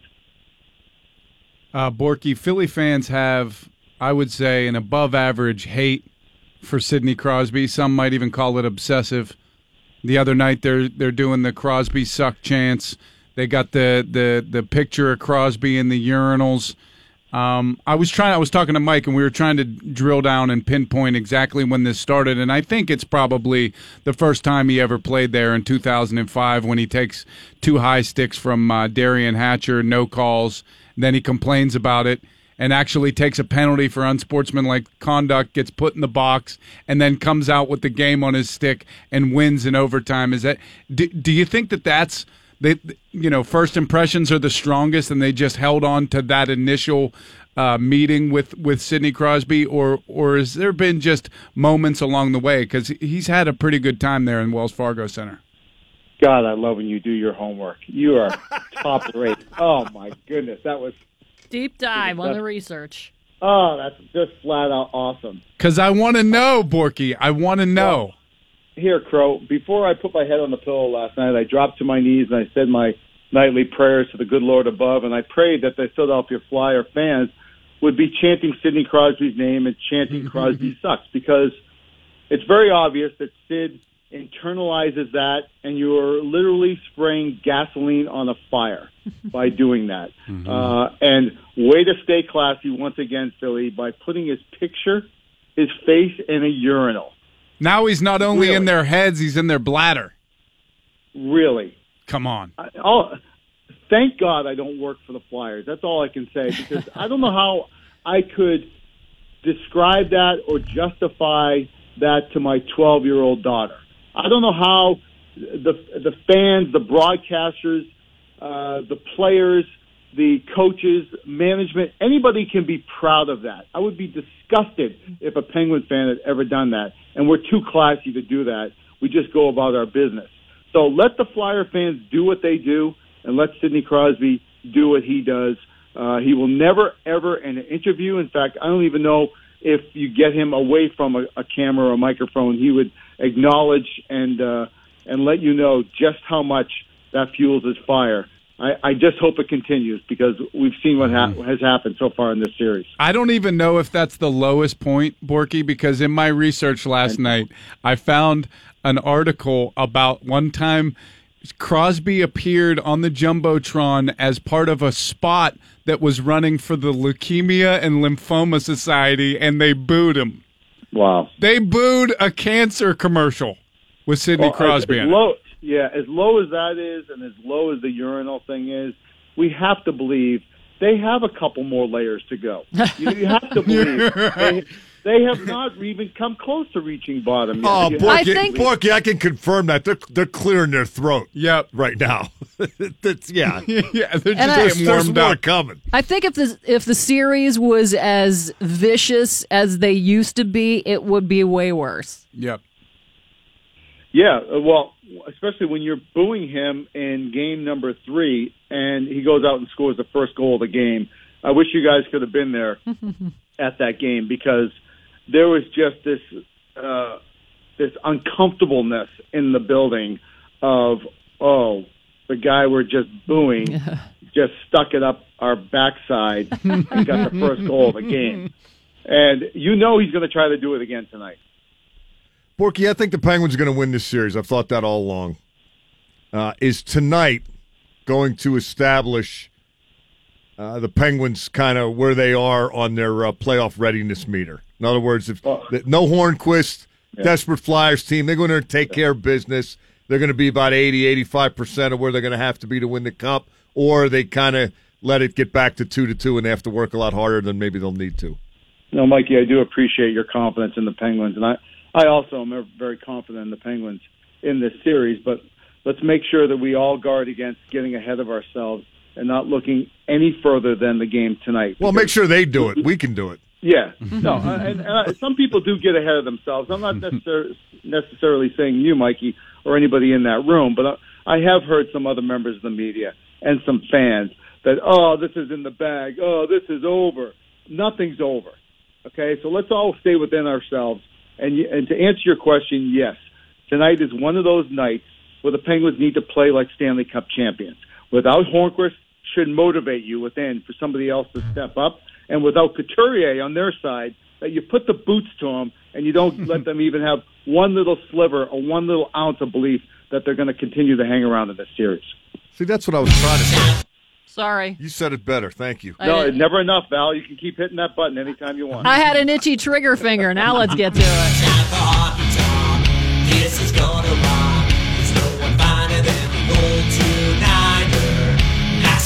The club. You better listen up. There's no one finer than the old two-nighter. The old two-nighter. The old two-nighter. Phil Bourque live from Philadelphia. Thanks for joining us this morning, Borky. Let's get a win tonight and come home and finish it off on Friday. Sounds good, Val. Crow, Valerie, Michael, I enjoyed our time together, and this was good hockey talk. There's Center 11. It's 32 degrees now at DVE. I'm Val Porter. Starbucks will be closing more than 8,000 company owned stores in the afternoon on May 29th for racial, racial bias education. The training is meant to prevent discrimination to make sure everyone feels safe and welcome. That stems from the arrest of two black men at a Philly area store that sparked nationwide backlash. Nearly 175,000 Starbucks employees will learn about implicit bias, promoting conscious inclusion, and preventing discrimination. That training will become a part of the Starbucks hiring process and be available to other companies to use as well. Have you ever read a story where everyone involved annoys you? Uh, it probably yeah. Because I think that this kind of qualifies for me. Like the worker seemed like a jagoff.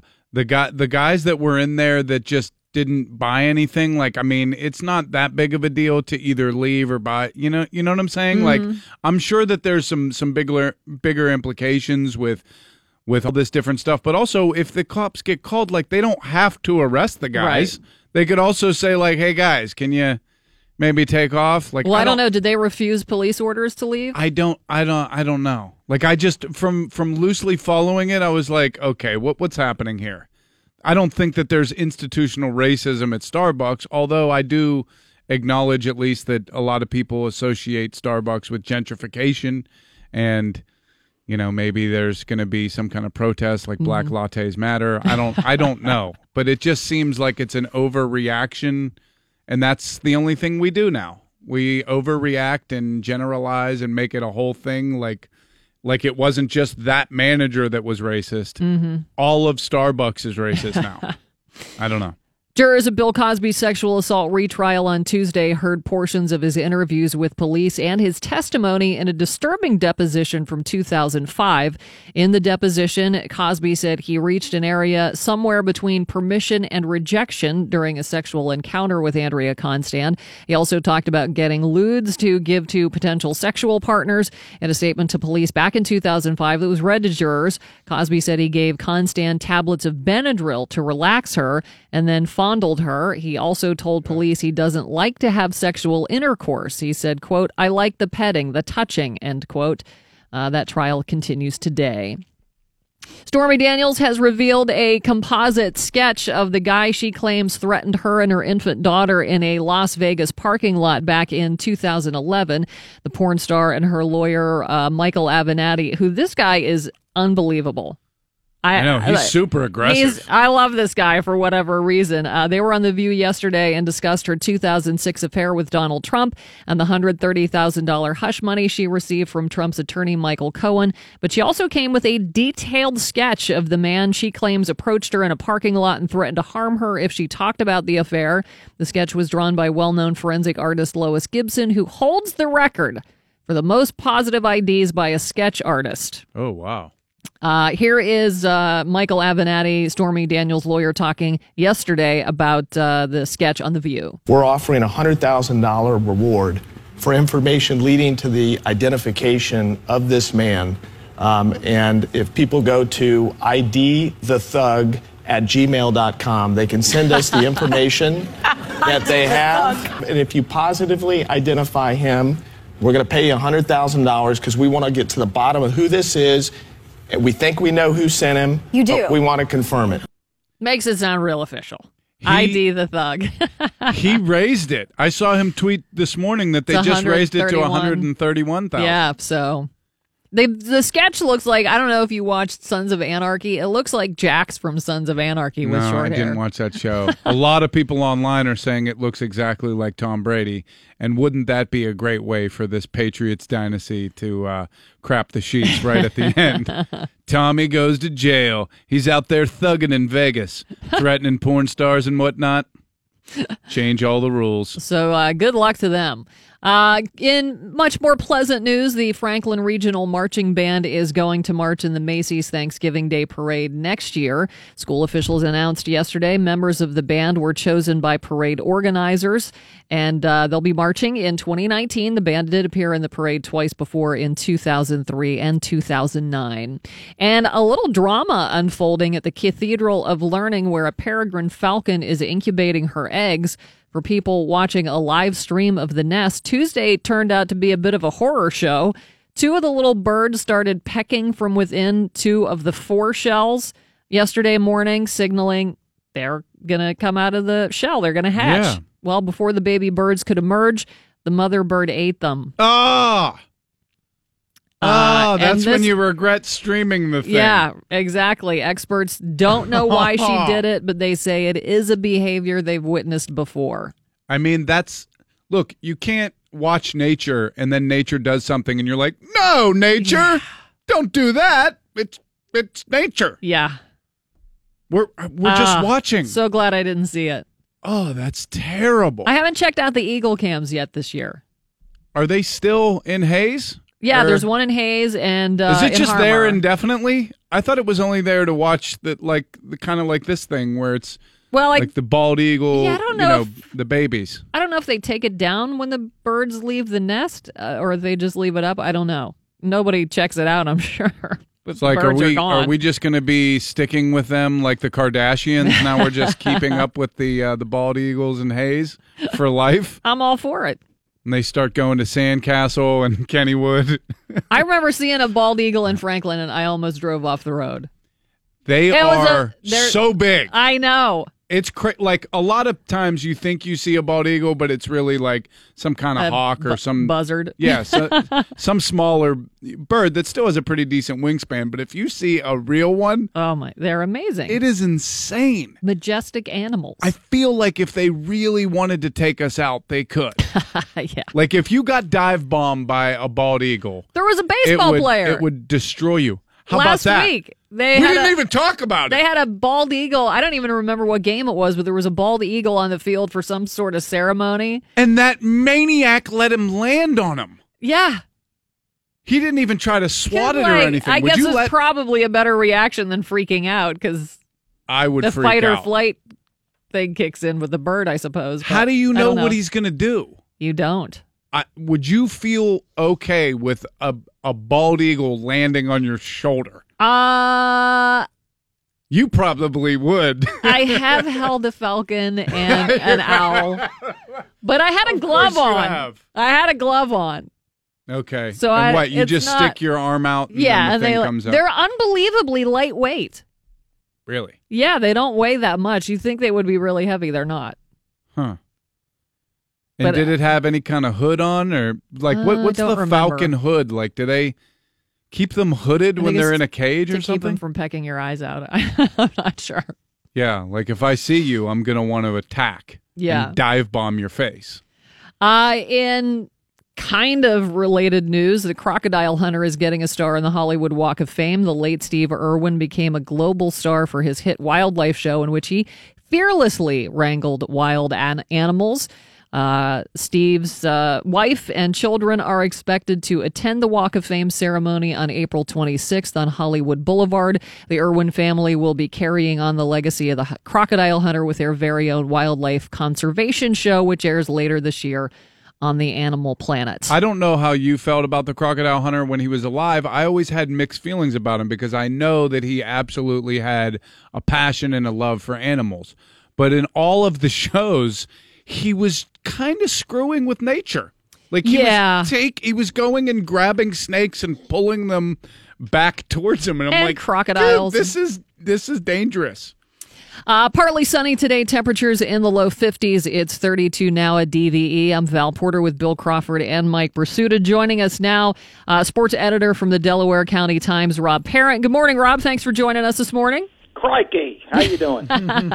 So, uh, you were at the rink yesterday, I was, yes. and uh, can you give us a, a uh, an up close and personal account? And and what was the mood in the building after that awful hit on Couturier? Uh, the mood down on the ice was pretty somber. Uh, Radko Gudas afterward, um, not knowing that his picture all was all over Twitter, hitting a cartoon character of Couturier, not knowing that. But he uh, he said that basically they just collided and Didn't see each he other. called it a tough break. So I don't know if he meant that literally. If so, then Couturier's out of the series. Barney, was that the same drill or two drills going on at once? Did uh, Hakstol shed any light on how that could happen? No, not really sure on that. Um, it just looked like just kind of they were both going through the drill and just didn't look up. And I'm assuming that's going to be a game time announcement. Every every injury is with this team is a game time announcement. They they really uh, they they bolt the doors when it comes to injuries as far as information is concerned. Where where do the Flyers go, assuming uh, Couturier's out? What do you? Uh, Well, they do you had- see it line up? they had switched their scoring lines, and that's what they were practicing. Um, but I, I think they might put Sean or uh, Claude Giroux back to center, and he hasn't played there all season long. But the way it went during the course of the season, him and Couturier formed such a chemistry that they would often switch off during the game. Uh, however, the game was going, uh, where they were on the ice, one would just on the fly switch to center, and the other would go to wing. So they really had a, a nice combination all season long. So it wouldn't be much of a stretch since he played it most of just about all of his career before this year to put him at center. Um, they're going to have Voracek back on right wing on that top line, which they haven't had in a couple of months. And I guess maybe they they they could put Simmonds up there. They could put Raffl back at left wing. They could do a number of things, but I think you'll you'll probably see Giroux go to center. Line combinations obviously can provide a spark for a team, but but in my opinion, I, I think that the the most important thing if the Flyers want to extend this steer, series is to stay out of the box. I mean, how important is it for for the Flyers tonight to to not take penalties? Yeah, they've they've acknowledged that. It's very important. They acknowledged it before the series started that they had to stay out of the box. And really, it's it's not about any of the old rivalry and getting under people's skin or anything like that in the series. They simply can't keep up with the Penguins. That's why they're taking penalties. And you know, I mean, whether whether or not that can change, it changed a little bit in Game Two. Um, and also their penalty killing was was probably playing as well as it has in a while, and because the Penguins did have four chances there, but it, it just I I don't know how they can avoid penalties when they're constantly behind the play, and if if they're behind the play, they're gonna they're going to be sticking uh, checking with their sticks. So, I you know I I don't see how they can avoid it unless they they switch up um, switch up wingers, which is what they were trying to do. Would uh, Couturier unavailability also open the door back up for Simmonds on the power play? Uh, I don't think so. I I think that spot, his his only position on the power play is in front, and Nolan Patrick has really taken that over on the top unit. Simmonds is doing it on the second unit, but they don't see much ice time. He looks a little underutilized to us from here, He's been he's been underperforming all season. so the that's why. Yeah, Yeah, he, he's. I believe he's been playing hurt for quite some time. Um, and he had one incident where he had mo- many of his teeth knocked out, which really kind of slowed him down. Um, and he, you know, you could still tell he's still talking with uh, a bit of a slur action going on there. Uh, Yeah, he's had a bad year. He's he's got twenty some goals, but most of those, a lot of them were empty nets. Many of them went in off him. he's just had a bad year and all around, and I think it, I think his health is, has been uh, quite a hindrance to him. It's been kind of a roller coaster series. Big win by the Penguins to kick it off. Big win by the Flyers on Friday. Another big win by the, the Penguins on Sunday, although the Flyers really pressed them hard on Sunday. Do you think the Flyers can win this series? If they can if they can play like they did in the first period of Game Three, the rest of the time, I think they can win it. They have a chance. Um, of course, the Penguins could also elevate, and and so no, I mean, I from the start, you know, that, that's why a lot of people are picking against the Flyers. They just don't match up well with Pittsburgh now. Um, talk to me in about a year and a half and see how they ma- match up with them because their younger guys are really taking a lot more of the of the energy here on the team. And but they're they're kind of a team caught in the middle right now. They've got a, quite a number of younger guys, and then they've got a core group of forwards that's getting on in years, and really not much in between. And and that's that's kind of been their problem all season long. That's why they were a streaky team. They'd go on win streaks, they'd go on losing streaks all season long, and that's what they are. Um, you know, so I'm still saying Penguins in six.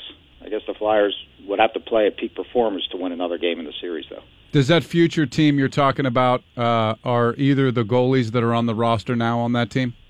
Uh, the future goalie is Carter Hart, who was a junior star this year on the international stage. Really, um, Anthony Stolarz is another guy that they that they drafted several years ago, a few years back, that uh, has been out for or was out for over a year with a knee problem, and then actually he he ripped his knee ligament twice during that period of time. He just got back to the Phantoms, the AHL team, right at the end of the season. So, no, to answer your question, no. Brian Brian Elliott really did have a very decent season. I mean, bouncing back a little bit from what happened in the playoffs with Calgary, he had a very solid season. He was not expecting to play as many games as he did, but their backup was Michael Neuvirth, who basically is still Michael Neuvirth. He still can't stay healthy ever. Bernie, uh, did anybody uh, do any extra digging on the Crosby picture in the urinals and get to the bottom of that? Uh, Flyers say they had I- nothing to I do tried, with it, right? I tried to, Michael. I, I just, you know, I gave it a shot, but uh, they, they had locked the door at that point. I was trying to do some investigative reporting. On They got anything planned for tonight? Uh, maybe something in the crapper, or They'll probably just the fans will probably just revert back to throwing things from their seats. yeah, you know, run the old place. They Yeah, work tried well. and true. yeah. Rob Parent from the Delaware County Times. Appreciate you joining us this morning. Thanks for your input. Thank you, folks. Take Thanks, care. Bernie. Thanks, man. Take care. Mike's uh, got a full sports report coming up next, but Billy Gardell coming to town for a show November 17th at the Benedum. We're going to give away a pair of tickets right now. Caller number 25 412 333 WDVE. Caller 25 gets that pair of tickets for Billy Gardell Saturday, November 17th at the Benedum. Mike's up next, DVE Morning Show. DVE Sports. I'm Mike Prisuta for DVE Sports, brought to you by Caseta by Lutron Smart Lighting Controls. Penn's head coach Mike Sullivan announced yesterday that the Penguins will not have winger Patrick Hornqvist available tonight in Game 4 against the Flyers in Philadelphia. Hornqvist out of the picture because of an upper body injury. But uh, the Penguins do have a bunch of other high profile, high octane type of back to back Stanley Cup champions at their disposal, including Phil Kessel, who, according to Sullivan, is trending up. I thought it was Phil's best game for sure. You know, I thought he was re- he made some real nice plays on the power play. I thought he was skating five on five. Uh, I thought he had the puck a fair amount, and that's when Phil's at his best. So I thought it, it was for sure his best game in the series. And that was Mike Sullivan yesterday talking about Phil Kessel's performance in Game Three against Philadelphia. Kessel was skating with Evgeny Malkin in that game, and he may or may not continue to do so as the series progresses.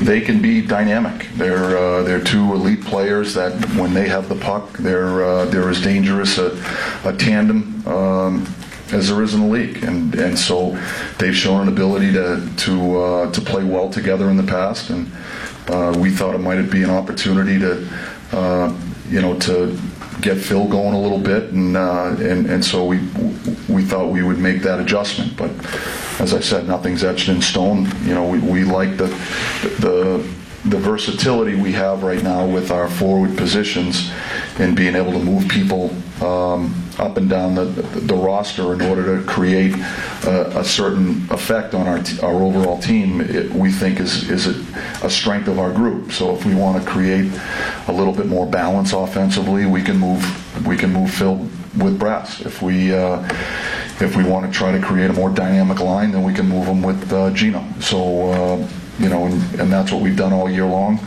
Um, we may continue to do that moving forward. Moving off forwards. Forward. Flyers uh, might well be down their number one center. Sean Couturier collided with defenseman Rado Gudas in practice yesterday. Radko, excuse me, Gudas.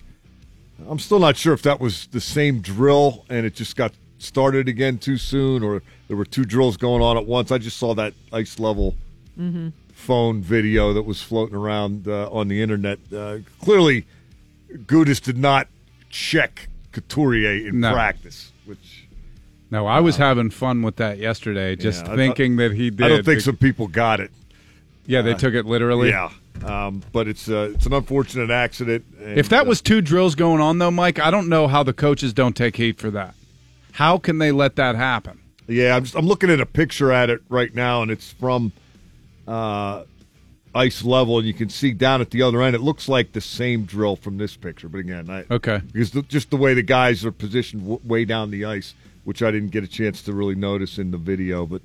Um, you know these things happen every once in a while. It's just uh, the worst possible time for the Flyers because uh, they did play a good first period in Game Three, and I'm imagining they were thinking, "Hey, just get to that same start, bang one or two in, and see where the game goes from there, and try to play with the lead uh, for a while because that worked for him the other night uh, in Game Two, but uh, didn't look like Couturier is going to be available tonight. We uh, we shall see. Strange things happen at playoff time. Mm-hmm.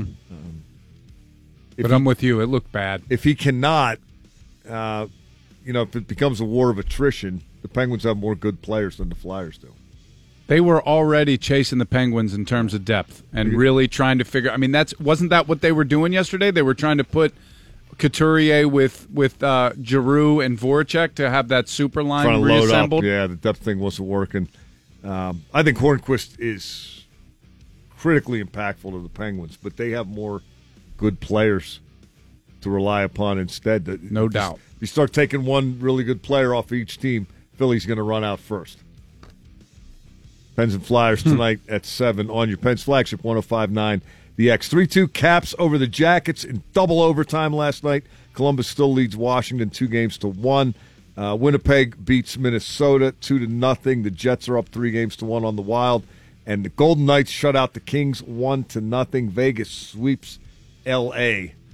It's uh, fantasy like inaugural season continuing into the second round of the Stanley Cup playoffs. Pirates were 2 nothing losers to the Rockies last night at PNC Park. The Bucks lose two in a row for the first time this year. They lose a series for the first time this year. The Pirates are now 4 1 and 1 in series in 2018. They'll try to salvage at least one game from the Rockies this afternoon. It's a 12:35 start at PNC Park. Chad Kuhl, one and one with a 5.74 ERA, gets the ball for the Pirates. He'll be opposed by Kyle Freeland, 0 and 2 with a 4.50 ERA for Colorado. Only way that uh, Capitals game would have been better is if it would have went to triple overtime. I like your uh, your your well thought out dynamic though. Have the home team lose in overtime, wear out the two teams as much as possible, and piss off as many fans. Limp into the second round and devastate the hometown fans. Just keep doing it. It's it's we're three for we're three uh, we're three and oh. zero. Plus, you got a Crawford game already in the Penguins series. Yep. This is your time, clearly. Two Crawford games really because Sunday was pretty fun. After that Dumo goal, what do you got tonight? I don't know. Brian Dumoulin second on the score sheet for the Penguins. That's amazing.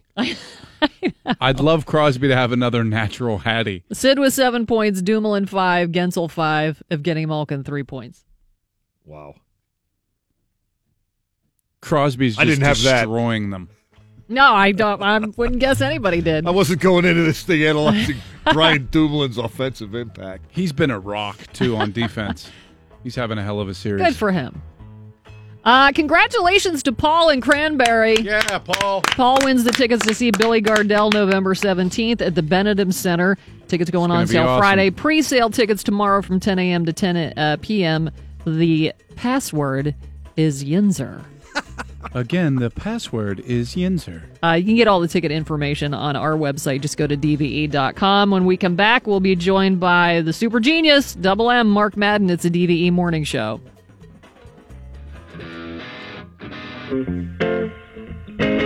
It's a DVE morning show. Joining us now, the super genius Double M, Mark Madden from our brother station 1059 The X. Who, uh, what team suffered the bigger loss yesterday? The Penguins losing Patrick Hornqvist, or, well, I guess we don't know that the Flyers have lost Couturier. They haven't officially First said of all, I like it anything. better without Randy here. Oh. he just yaps and yaps and yaps and yaps. It's all about him. Uh, What is his show? uh, for now. Uh, I, I think that the Flyers suffered the bigger loss because I think it's a longer term loss, even though it's not been announced yet. Uh, you know, Corey- Couturier's status for tonight's game and moving forward. That looked really bad. Oh, it looked Brutal. terrific. And, and even Did a cartwheel. even Giroux uh, was saying to some uh, writers afterwards that did not look good. Uh, so I think I think a Couturier is going to be out longer term than Hornqvist. B, I think now the Flyers have to really rearrange their whole lineup drastically to compensate for his loss. If I were them, I'd move Giroux to center where he played for you know many years before this one. But mm-hmm. from what you read, they're not going to do that. So Couturier is not only a 31 goal scorer, he's their best defensive center. He's a good matchup against Sid or Gino. So I think that's a huge loss for them. I don't want to minimize the loss of Hornqvist to the Penguins though, because I think that ruins their power play. Uh, their power play converted 26% of the time with Hornqvist in the lineup this year, and only like 12% of the time when he wasn't. There's just no net front presence available unless they really go off the board and use Zach Aston Reese, who can do the job, but has just never done it at this level before. But uh, Hornqvist is a big loss. I think Couturier is a bigger loss. Do you look at tonight as uh, more revealing in terms of where the Penguins are in their readiness to defend their title than it will be impactful on the series?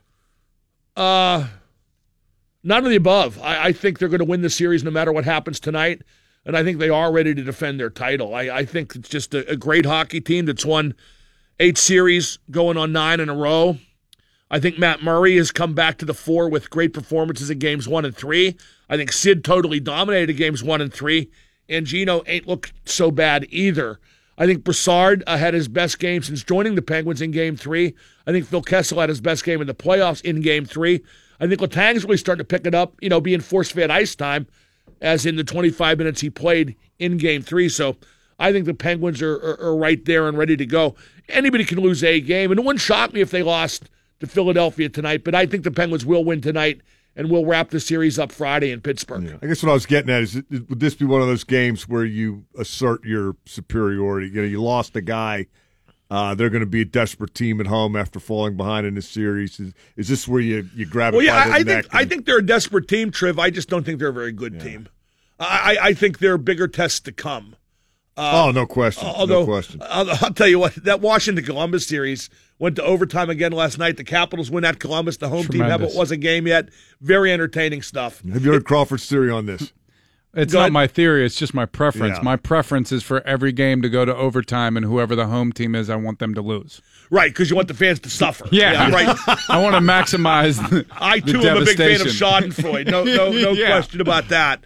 But, uh, but yeah, I. Uh, it, it's weird because in both Washington home games, when the game went to overtime, I sensed that the Capitals and the fans, especially, you could feel it through the TV. Even were ready to lose. Last night, Columbus, I sensed the same thing about the Columbus fans that they were ready to lose as well. Uh, game four in that series, I think, is going to be pivotal. Yeah, I would I would agree with you. I, I still think Washington can win that, but I don't think uh, the Caps are coming back from three one. I think Wash if Wash wins game four at Columbus, I think they will win the series. I mean, we had a lot of series start out two games to none, and then bam, they were two games to one. And I'm not sure that's indicative of the team that trailed uh, after losing the first two games being as good as the team that won the first two games. I just think it's hard to win three games in a row, let alone sweep a series in the Stanley Cup playoffs. Not many sweeps. So how'd Vegas do it? Marc-Andre Fleury. And I'll tell you what, it will. Flower power. I, I of course want the Penguins to go uh, as far as possible, but imagine if the Penguins lose in the first round and the Golden Knights uh, go through the first round with Fleury absolutely excelling. I was surprised they announced the Vezina finalists today. I was surprised Fleury was not among them. That uh, that shocked me. Is that because of the games he missed during the season? Still played like what 40, 50 games. I, I don't think it should have been a factor, but maybe it was. Now, who's the guys? Uh, Hellebuyck? Rinne Hellebuyck and uh, Vasilevskiy. Yeah. I thought Vasilevsky might have faded from uh, the race because he did not have a great like last six weeks. Certainly had some spectacular moments. I along see. the I think he's the best goalie in hockey. Yeah. If you let me pick one goalie, it would be Andre Vasilevskiy. I'd pick Hellebuyck just because. But he's American. ha- yeah, he's have had one you good year. and I- seen- You'd, you'd make a great GM. Have you seen Hellebuyck's pregame warm up? No, what's he do? Where he takes two racquetballs and starts dribbling them with opposing hands, and then he has his eyes dart back and forth, and then he does all these weird, like he has a staring contest with a with a defenseman. And You know, it'd be great if, like, right in the middle of all that, like Radko Gudas ran up and kicked him in the nuts. how, how about Ryan? I can't get over. I mean, they were in the middle of a drill, and Gudas didn't do that intentionally. You know, uh, blow out Couturier's knee or whatever. Do you think it was a drill or two drills? I don't know, but if they were doing two Yeah. drills at the same time during the playoffs, uh, Hakstol was overthinking practice. yep, but but it's like it's like Ryan Whitney said on the NHL Network. He goes, nobody practices hard in the playoffs. You go out there, you think, okay, I'll get a sweat, I'll feel the puck a little bit. Bam! A defenseman on my own team hip checks my knee. guys, we're supposed to goon it up against other teams, not Right, when- against each right, other. When, when I said take out a center, I didn't mean one of ours. Uh, I- see, I think a guy like Gudas, like just, I don't think that was intentional, malicious, but I, I think it's in a, a knucklehead like that's DNA to do stuff like that. well, you Can't, know, we can't help himself. we Right. talked to uh, we talked to a, a Philly writer earlier, and he said Who was that? Uh, Rob Ro- Parent. Yeah, You talked to Bernie Parent. Well, Rob Parent. Oh, okay. You know Bernie, right? Was Rob sober? Yes, he was. Okay, well, one for Yeah. two. He was he was completely sober, and he was he was saying don't I, know that. I was making the the Two people out there got that, Val. I was making the assertion that if, if the uh, if the Flyers don't stay out of the box, it's not going to matter what combinations they come out with as far as their lines. They're gonna they're gonna lose. And he was saying that the reason that they are taking penalties is not fixable in that they're always behind the play. They can't keep up with the Penguins. I think I think that's true too. But there have been an inordinate amount of power plays. I think what twenty four in the first three games total, and I think part of that is because every game was a blowout. It was seven nothing, one five five one, and I think the referees called extra penalties after the game was decided to try to keep it in control. Uh, that said, the Penguins need to find a way to still produce on the power play. They were three for seven in Game Three because, uh, as I as I said earlier this week, after Game Two, Wayne Simmonds punched Evgeny Malkin in the face in Game Two, and the Penguins went 0 for 4 on the power play that game. So why not keep punching Evgeny Malkin in the face? you, you just gotta you know make sure they don't cash in on the man advantage. So even though uh, Hornquist I think is the least replaceable component of that power play, I think they need to find a way to produce without him. Simmonds has been barely recognizable. I mean, other than that, They've not played him a lot. His ice time's been been been shrinking every game. yeah, other than punching Oleksiak and uh, punching Malkin in the face, he's he's had little to no contribution. Yeah, I but when he's playing so little, I don't know who to blame that on. I think he's a heck of a player. I'd take him on the Penguins any day, but I, I, I don't, I don't know why they seem to have shrunk from from using him. Well, that the, you know, Rob said that they basically he's had a horrible season. He's nursing an injury and just hasn't played. Well, well. he's nursing an injury, that makes sense, but they need him to be better than he's been. You know, I just, you know, without without you know being cavalier about where the series is going, the Flyers just aren't as good as Pittsburgh. Their defense is horrific. I mean, you know, and I don't know why they pair Provorov and Gostisbehere together. Maybe that works against uh, against uh, Florida in, in in February, but it won't work against Pittsburgh in the springtime. You need uh, more than one pair that can move the puck out of the zone with even a modicum of precision. And uh, since they play Provorov and Gostisbehere together, the other four are just brutal at that. They just keep turning the puck over, just flinging it back in the neutral zone. They're, they're not getting the job done. Any shows you're excited for this summer or fall? Val, I'm going to way too many shows. I, I, uh, I said something in the twilight of the gods period of my life, so I'm trying to jam in as many as I can. I'm going to see. This is ridiculous. Even this is too many. I'm going to see Whitesnake four times this summer. Oh, my word. Yeah, Where- For- Foreigner, Whitesnake, and uh, Jason Bonham. and Jason Bonham's Led Zeppelin show, which is actually very good, Yeah, I saw him last year Yeah. with Cheap Trick. brilliant. Uh, Is that part of like a rock bundle or something? Did you buy them all at one? No, I didn't. I, I, uh, and, and like I could get free tickets from Reb Beach, you know, the local lad who's in Whitesnake, but but Reb waits till the last minute, so you wind up sitting like the 90th row. So so I so I so I bought the tickets, and I'm going to where am I going to? I'm going to New York, whatever that that Holmdel, you know, the New mm-hmm, Jersey place. Mm-hmm. It's like a suburb. Holmdel, Houston, because I like Houston. A lot of Hooters there. The, the restaurant, Val, and uh, uh, for making that Pittsburgh and Cleveland. Those are those are the uh, shows I'm going to. I'm going to Ozzy twice in the fall. Wow. I'm going to Vince Neil twice this summer. Once in Really? Pittsburgh. Yeah. Uh, he any voice left? Probably not, but I'm just going to go to see the spectacle. Where's he playing here? Uh, Stage AE, or is he? How oh did- I no, was no, no. gonna I'm say, sorry. How did I miss that? Where is he playing? No, he's no where he's playing. He's playing uh, Meadows Casino. Blue Oyster, Really? Oh, Blue wow. Oyster, Carlton, Vince Neil, consecutive nights Wow. at the Meadows Casino. oh, that's going to be a good. That'll be cities on flame with rock and roll, no question about that. So, and uh, Greta Van Fleet. Oh, you got tickets. Uh, well, they better let me in.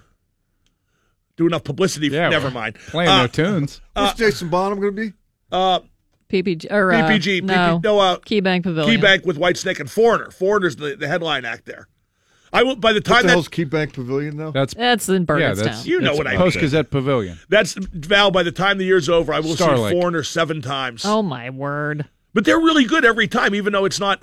Well, Is there any Mick Jones well, Mick, Mick show up? Mick Jones didn't show up in Greensburg. I saw them in Greensburg about a month or so ago. Yeah, Mick Jones, I don't think makes the small towns. probably not. But uh, I, I, when I, I, I don't know if I've told this story on, on this show. When I was writing for the Post Gazette, you know, getting paid chump change to, to watch everybody else get promoted ahead of me. Not that I'm bitter, uh, but I would I would write I would interview rock guys and do rock reviews and especially heavy rock because nobody down there liked it. So they would you know pay me like scraps to, to do that. So I interviewed Mick Jones once when Foreigner had Jonathan Edwards as the singer. There was a brief period where Lou Gramm left. They brought in Jonathan Edwards for one album, and there was a great single off it, Low Down and Dirty. But uh, after that, Lou Gramm came back and spent a couple more years, and then you know it, it brought us to today with Kelly Hansen for over a decade. I was gonna say he's been with them a long time. So, so, but the album wasn't selling. The ticket sales were slow. So Mick Jones was doing interviews himself, as opposed to sending you know some some underling, some lesser Yeah. light to do them. So I figured I'd, I'd f with Mick Jones a little bit. So because you know things are going bad, what's he going to do? And I go, hey Mick, I go, if this doesn't work out with Jonathan Edwards, did you ever think of calling Mick Jones from the Clash and forming the Mick Jones Band? Okay, so, and I stole that line by the way from Creem Magazine, and uh, and uh, there was like about a, a 15 second silence, right? I think he's gonna, 15 he's, He's gonna he's gonna like start yelling, right? That's an eternity in I know, radio. I know. No, it wasn't radio. This was uh. Oh, this was oh yeah, that's right, that's right. And he goes, "No, young man. Honestly, that thought had not occurred to me." And I go, oh crap! Now I'm the bad guy. Now I'm the jerk. He turned it around on me, and so I did this real respectful interview when I wrote the article. Foreigner's great. Who needs Lou Gramm? Come see these guys. and, and- like I, I just felt so guilty, and I always wanted to meet Mick Jones and tell him. You're the only one who ever turned it around on me, and that's true. Like every time I, I like you know jerk somebody's chain, you know, in any interview setting, usually I get the desired response. Yeah. Mick Jones said, "Not today, Pally. Not today." Double M Mark Madden, awesome. who's uh, who's on your show today? I don't know. I, oh, can I, I, I, here's a plug, Val. Who is on my show today? What's today's day? Wednesday. Mike game, Rupp. game day. Mike Rupp. Okay. Rupper. The former Penguins Stanley Oh. Cup champion. Mike, uh, or or is it Ruffer. Yeah, the, the idiot caller called him Ruffer. And tonight I'll be at Cioppino's Restaurant Cigar Bar for a Penguins viewing party. Oh, you have a don't you have a burger named after you? yes, there? the Super Genius Burger. nice. It's it, here's What is how- it? It's it's it's a, it's a, it's a basically a super charged bacon and blue cheeseburger, but it's great. They you know it's it's great beef. They make it perfectly. They put on spicy ketchup too, which I like. But here's how you have to eat it. It's so thick you literally can't you know fit it in your mouth. Uh huh. So uh, you got to eat one patty like it's a steak. because it's, it's two patties. Then eat the, eat the rest like a hamburger. That's the only way to eat it. Or take it home and have another burger the next day. Something day. like that. Or, disassemble it. or get an extra bun. Or get an extra Yeah. bun. That works. All So right. tonight, Cioppino. See you there. Mark Madden, 3 o'clock this afternoon on 1059 The X. Also, thanks to Jeff Kunkel, Mr. Wednesday, for joining us, the old 2 Niner Phil Bourque as well, and Rob Parent from the Delaware County Times. Tomorrow on the show, Stan Savran working on getting Steve Mears uh, lined up for tomorrow as well to talk about tonight's game. He- It's- he's very uncooperative. Um, Walks around like a big shot. Who does he think he is? Mick Jones? Uh, Mike Steele next, uh, filling in for Michelle Michaels. He'll have the electric lunch at noon here on. DVE. I'm finished. You stay classy, Pittsburgh. Don't touch your face. I got him tight, Pittsburgh all day, baby. For now, you guys call me Ronald. Would you not eat my pants? Ronald.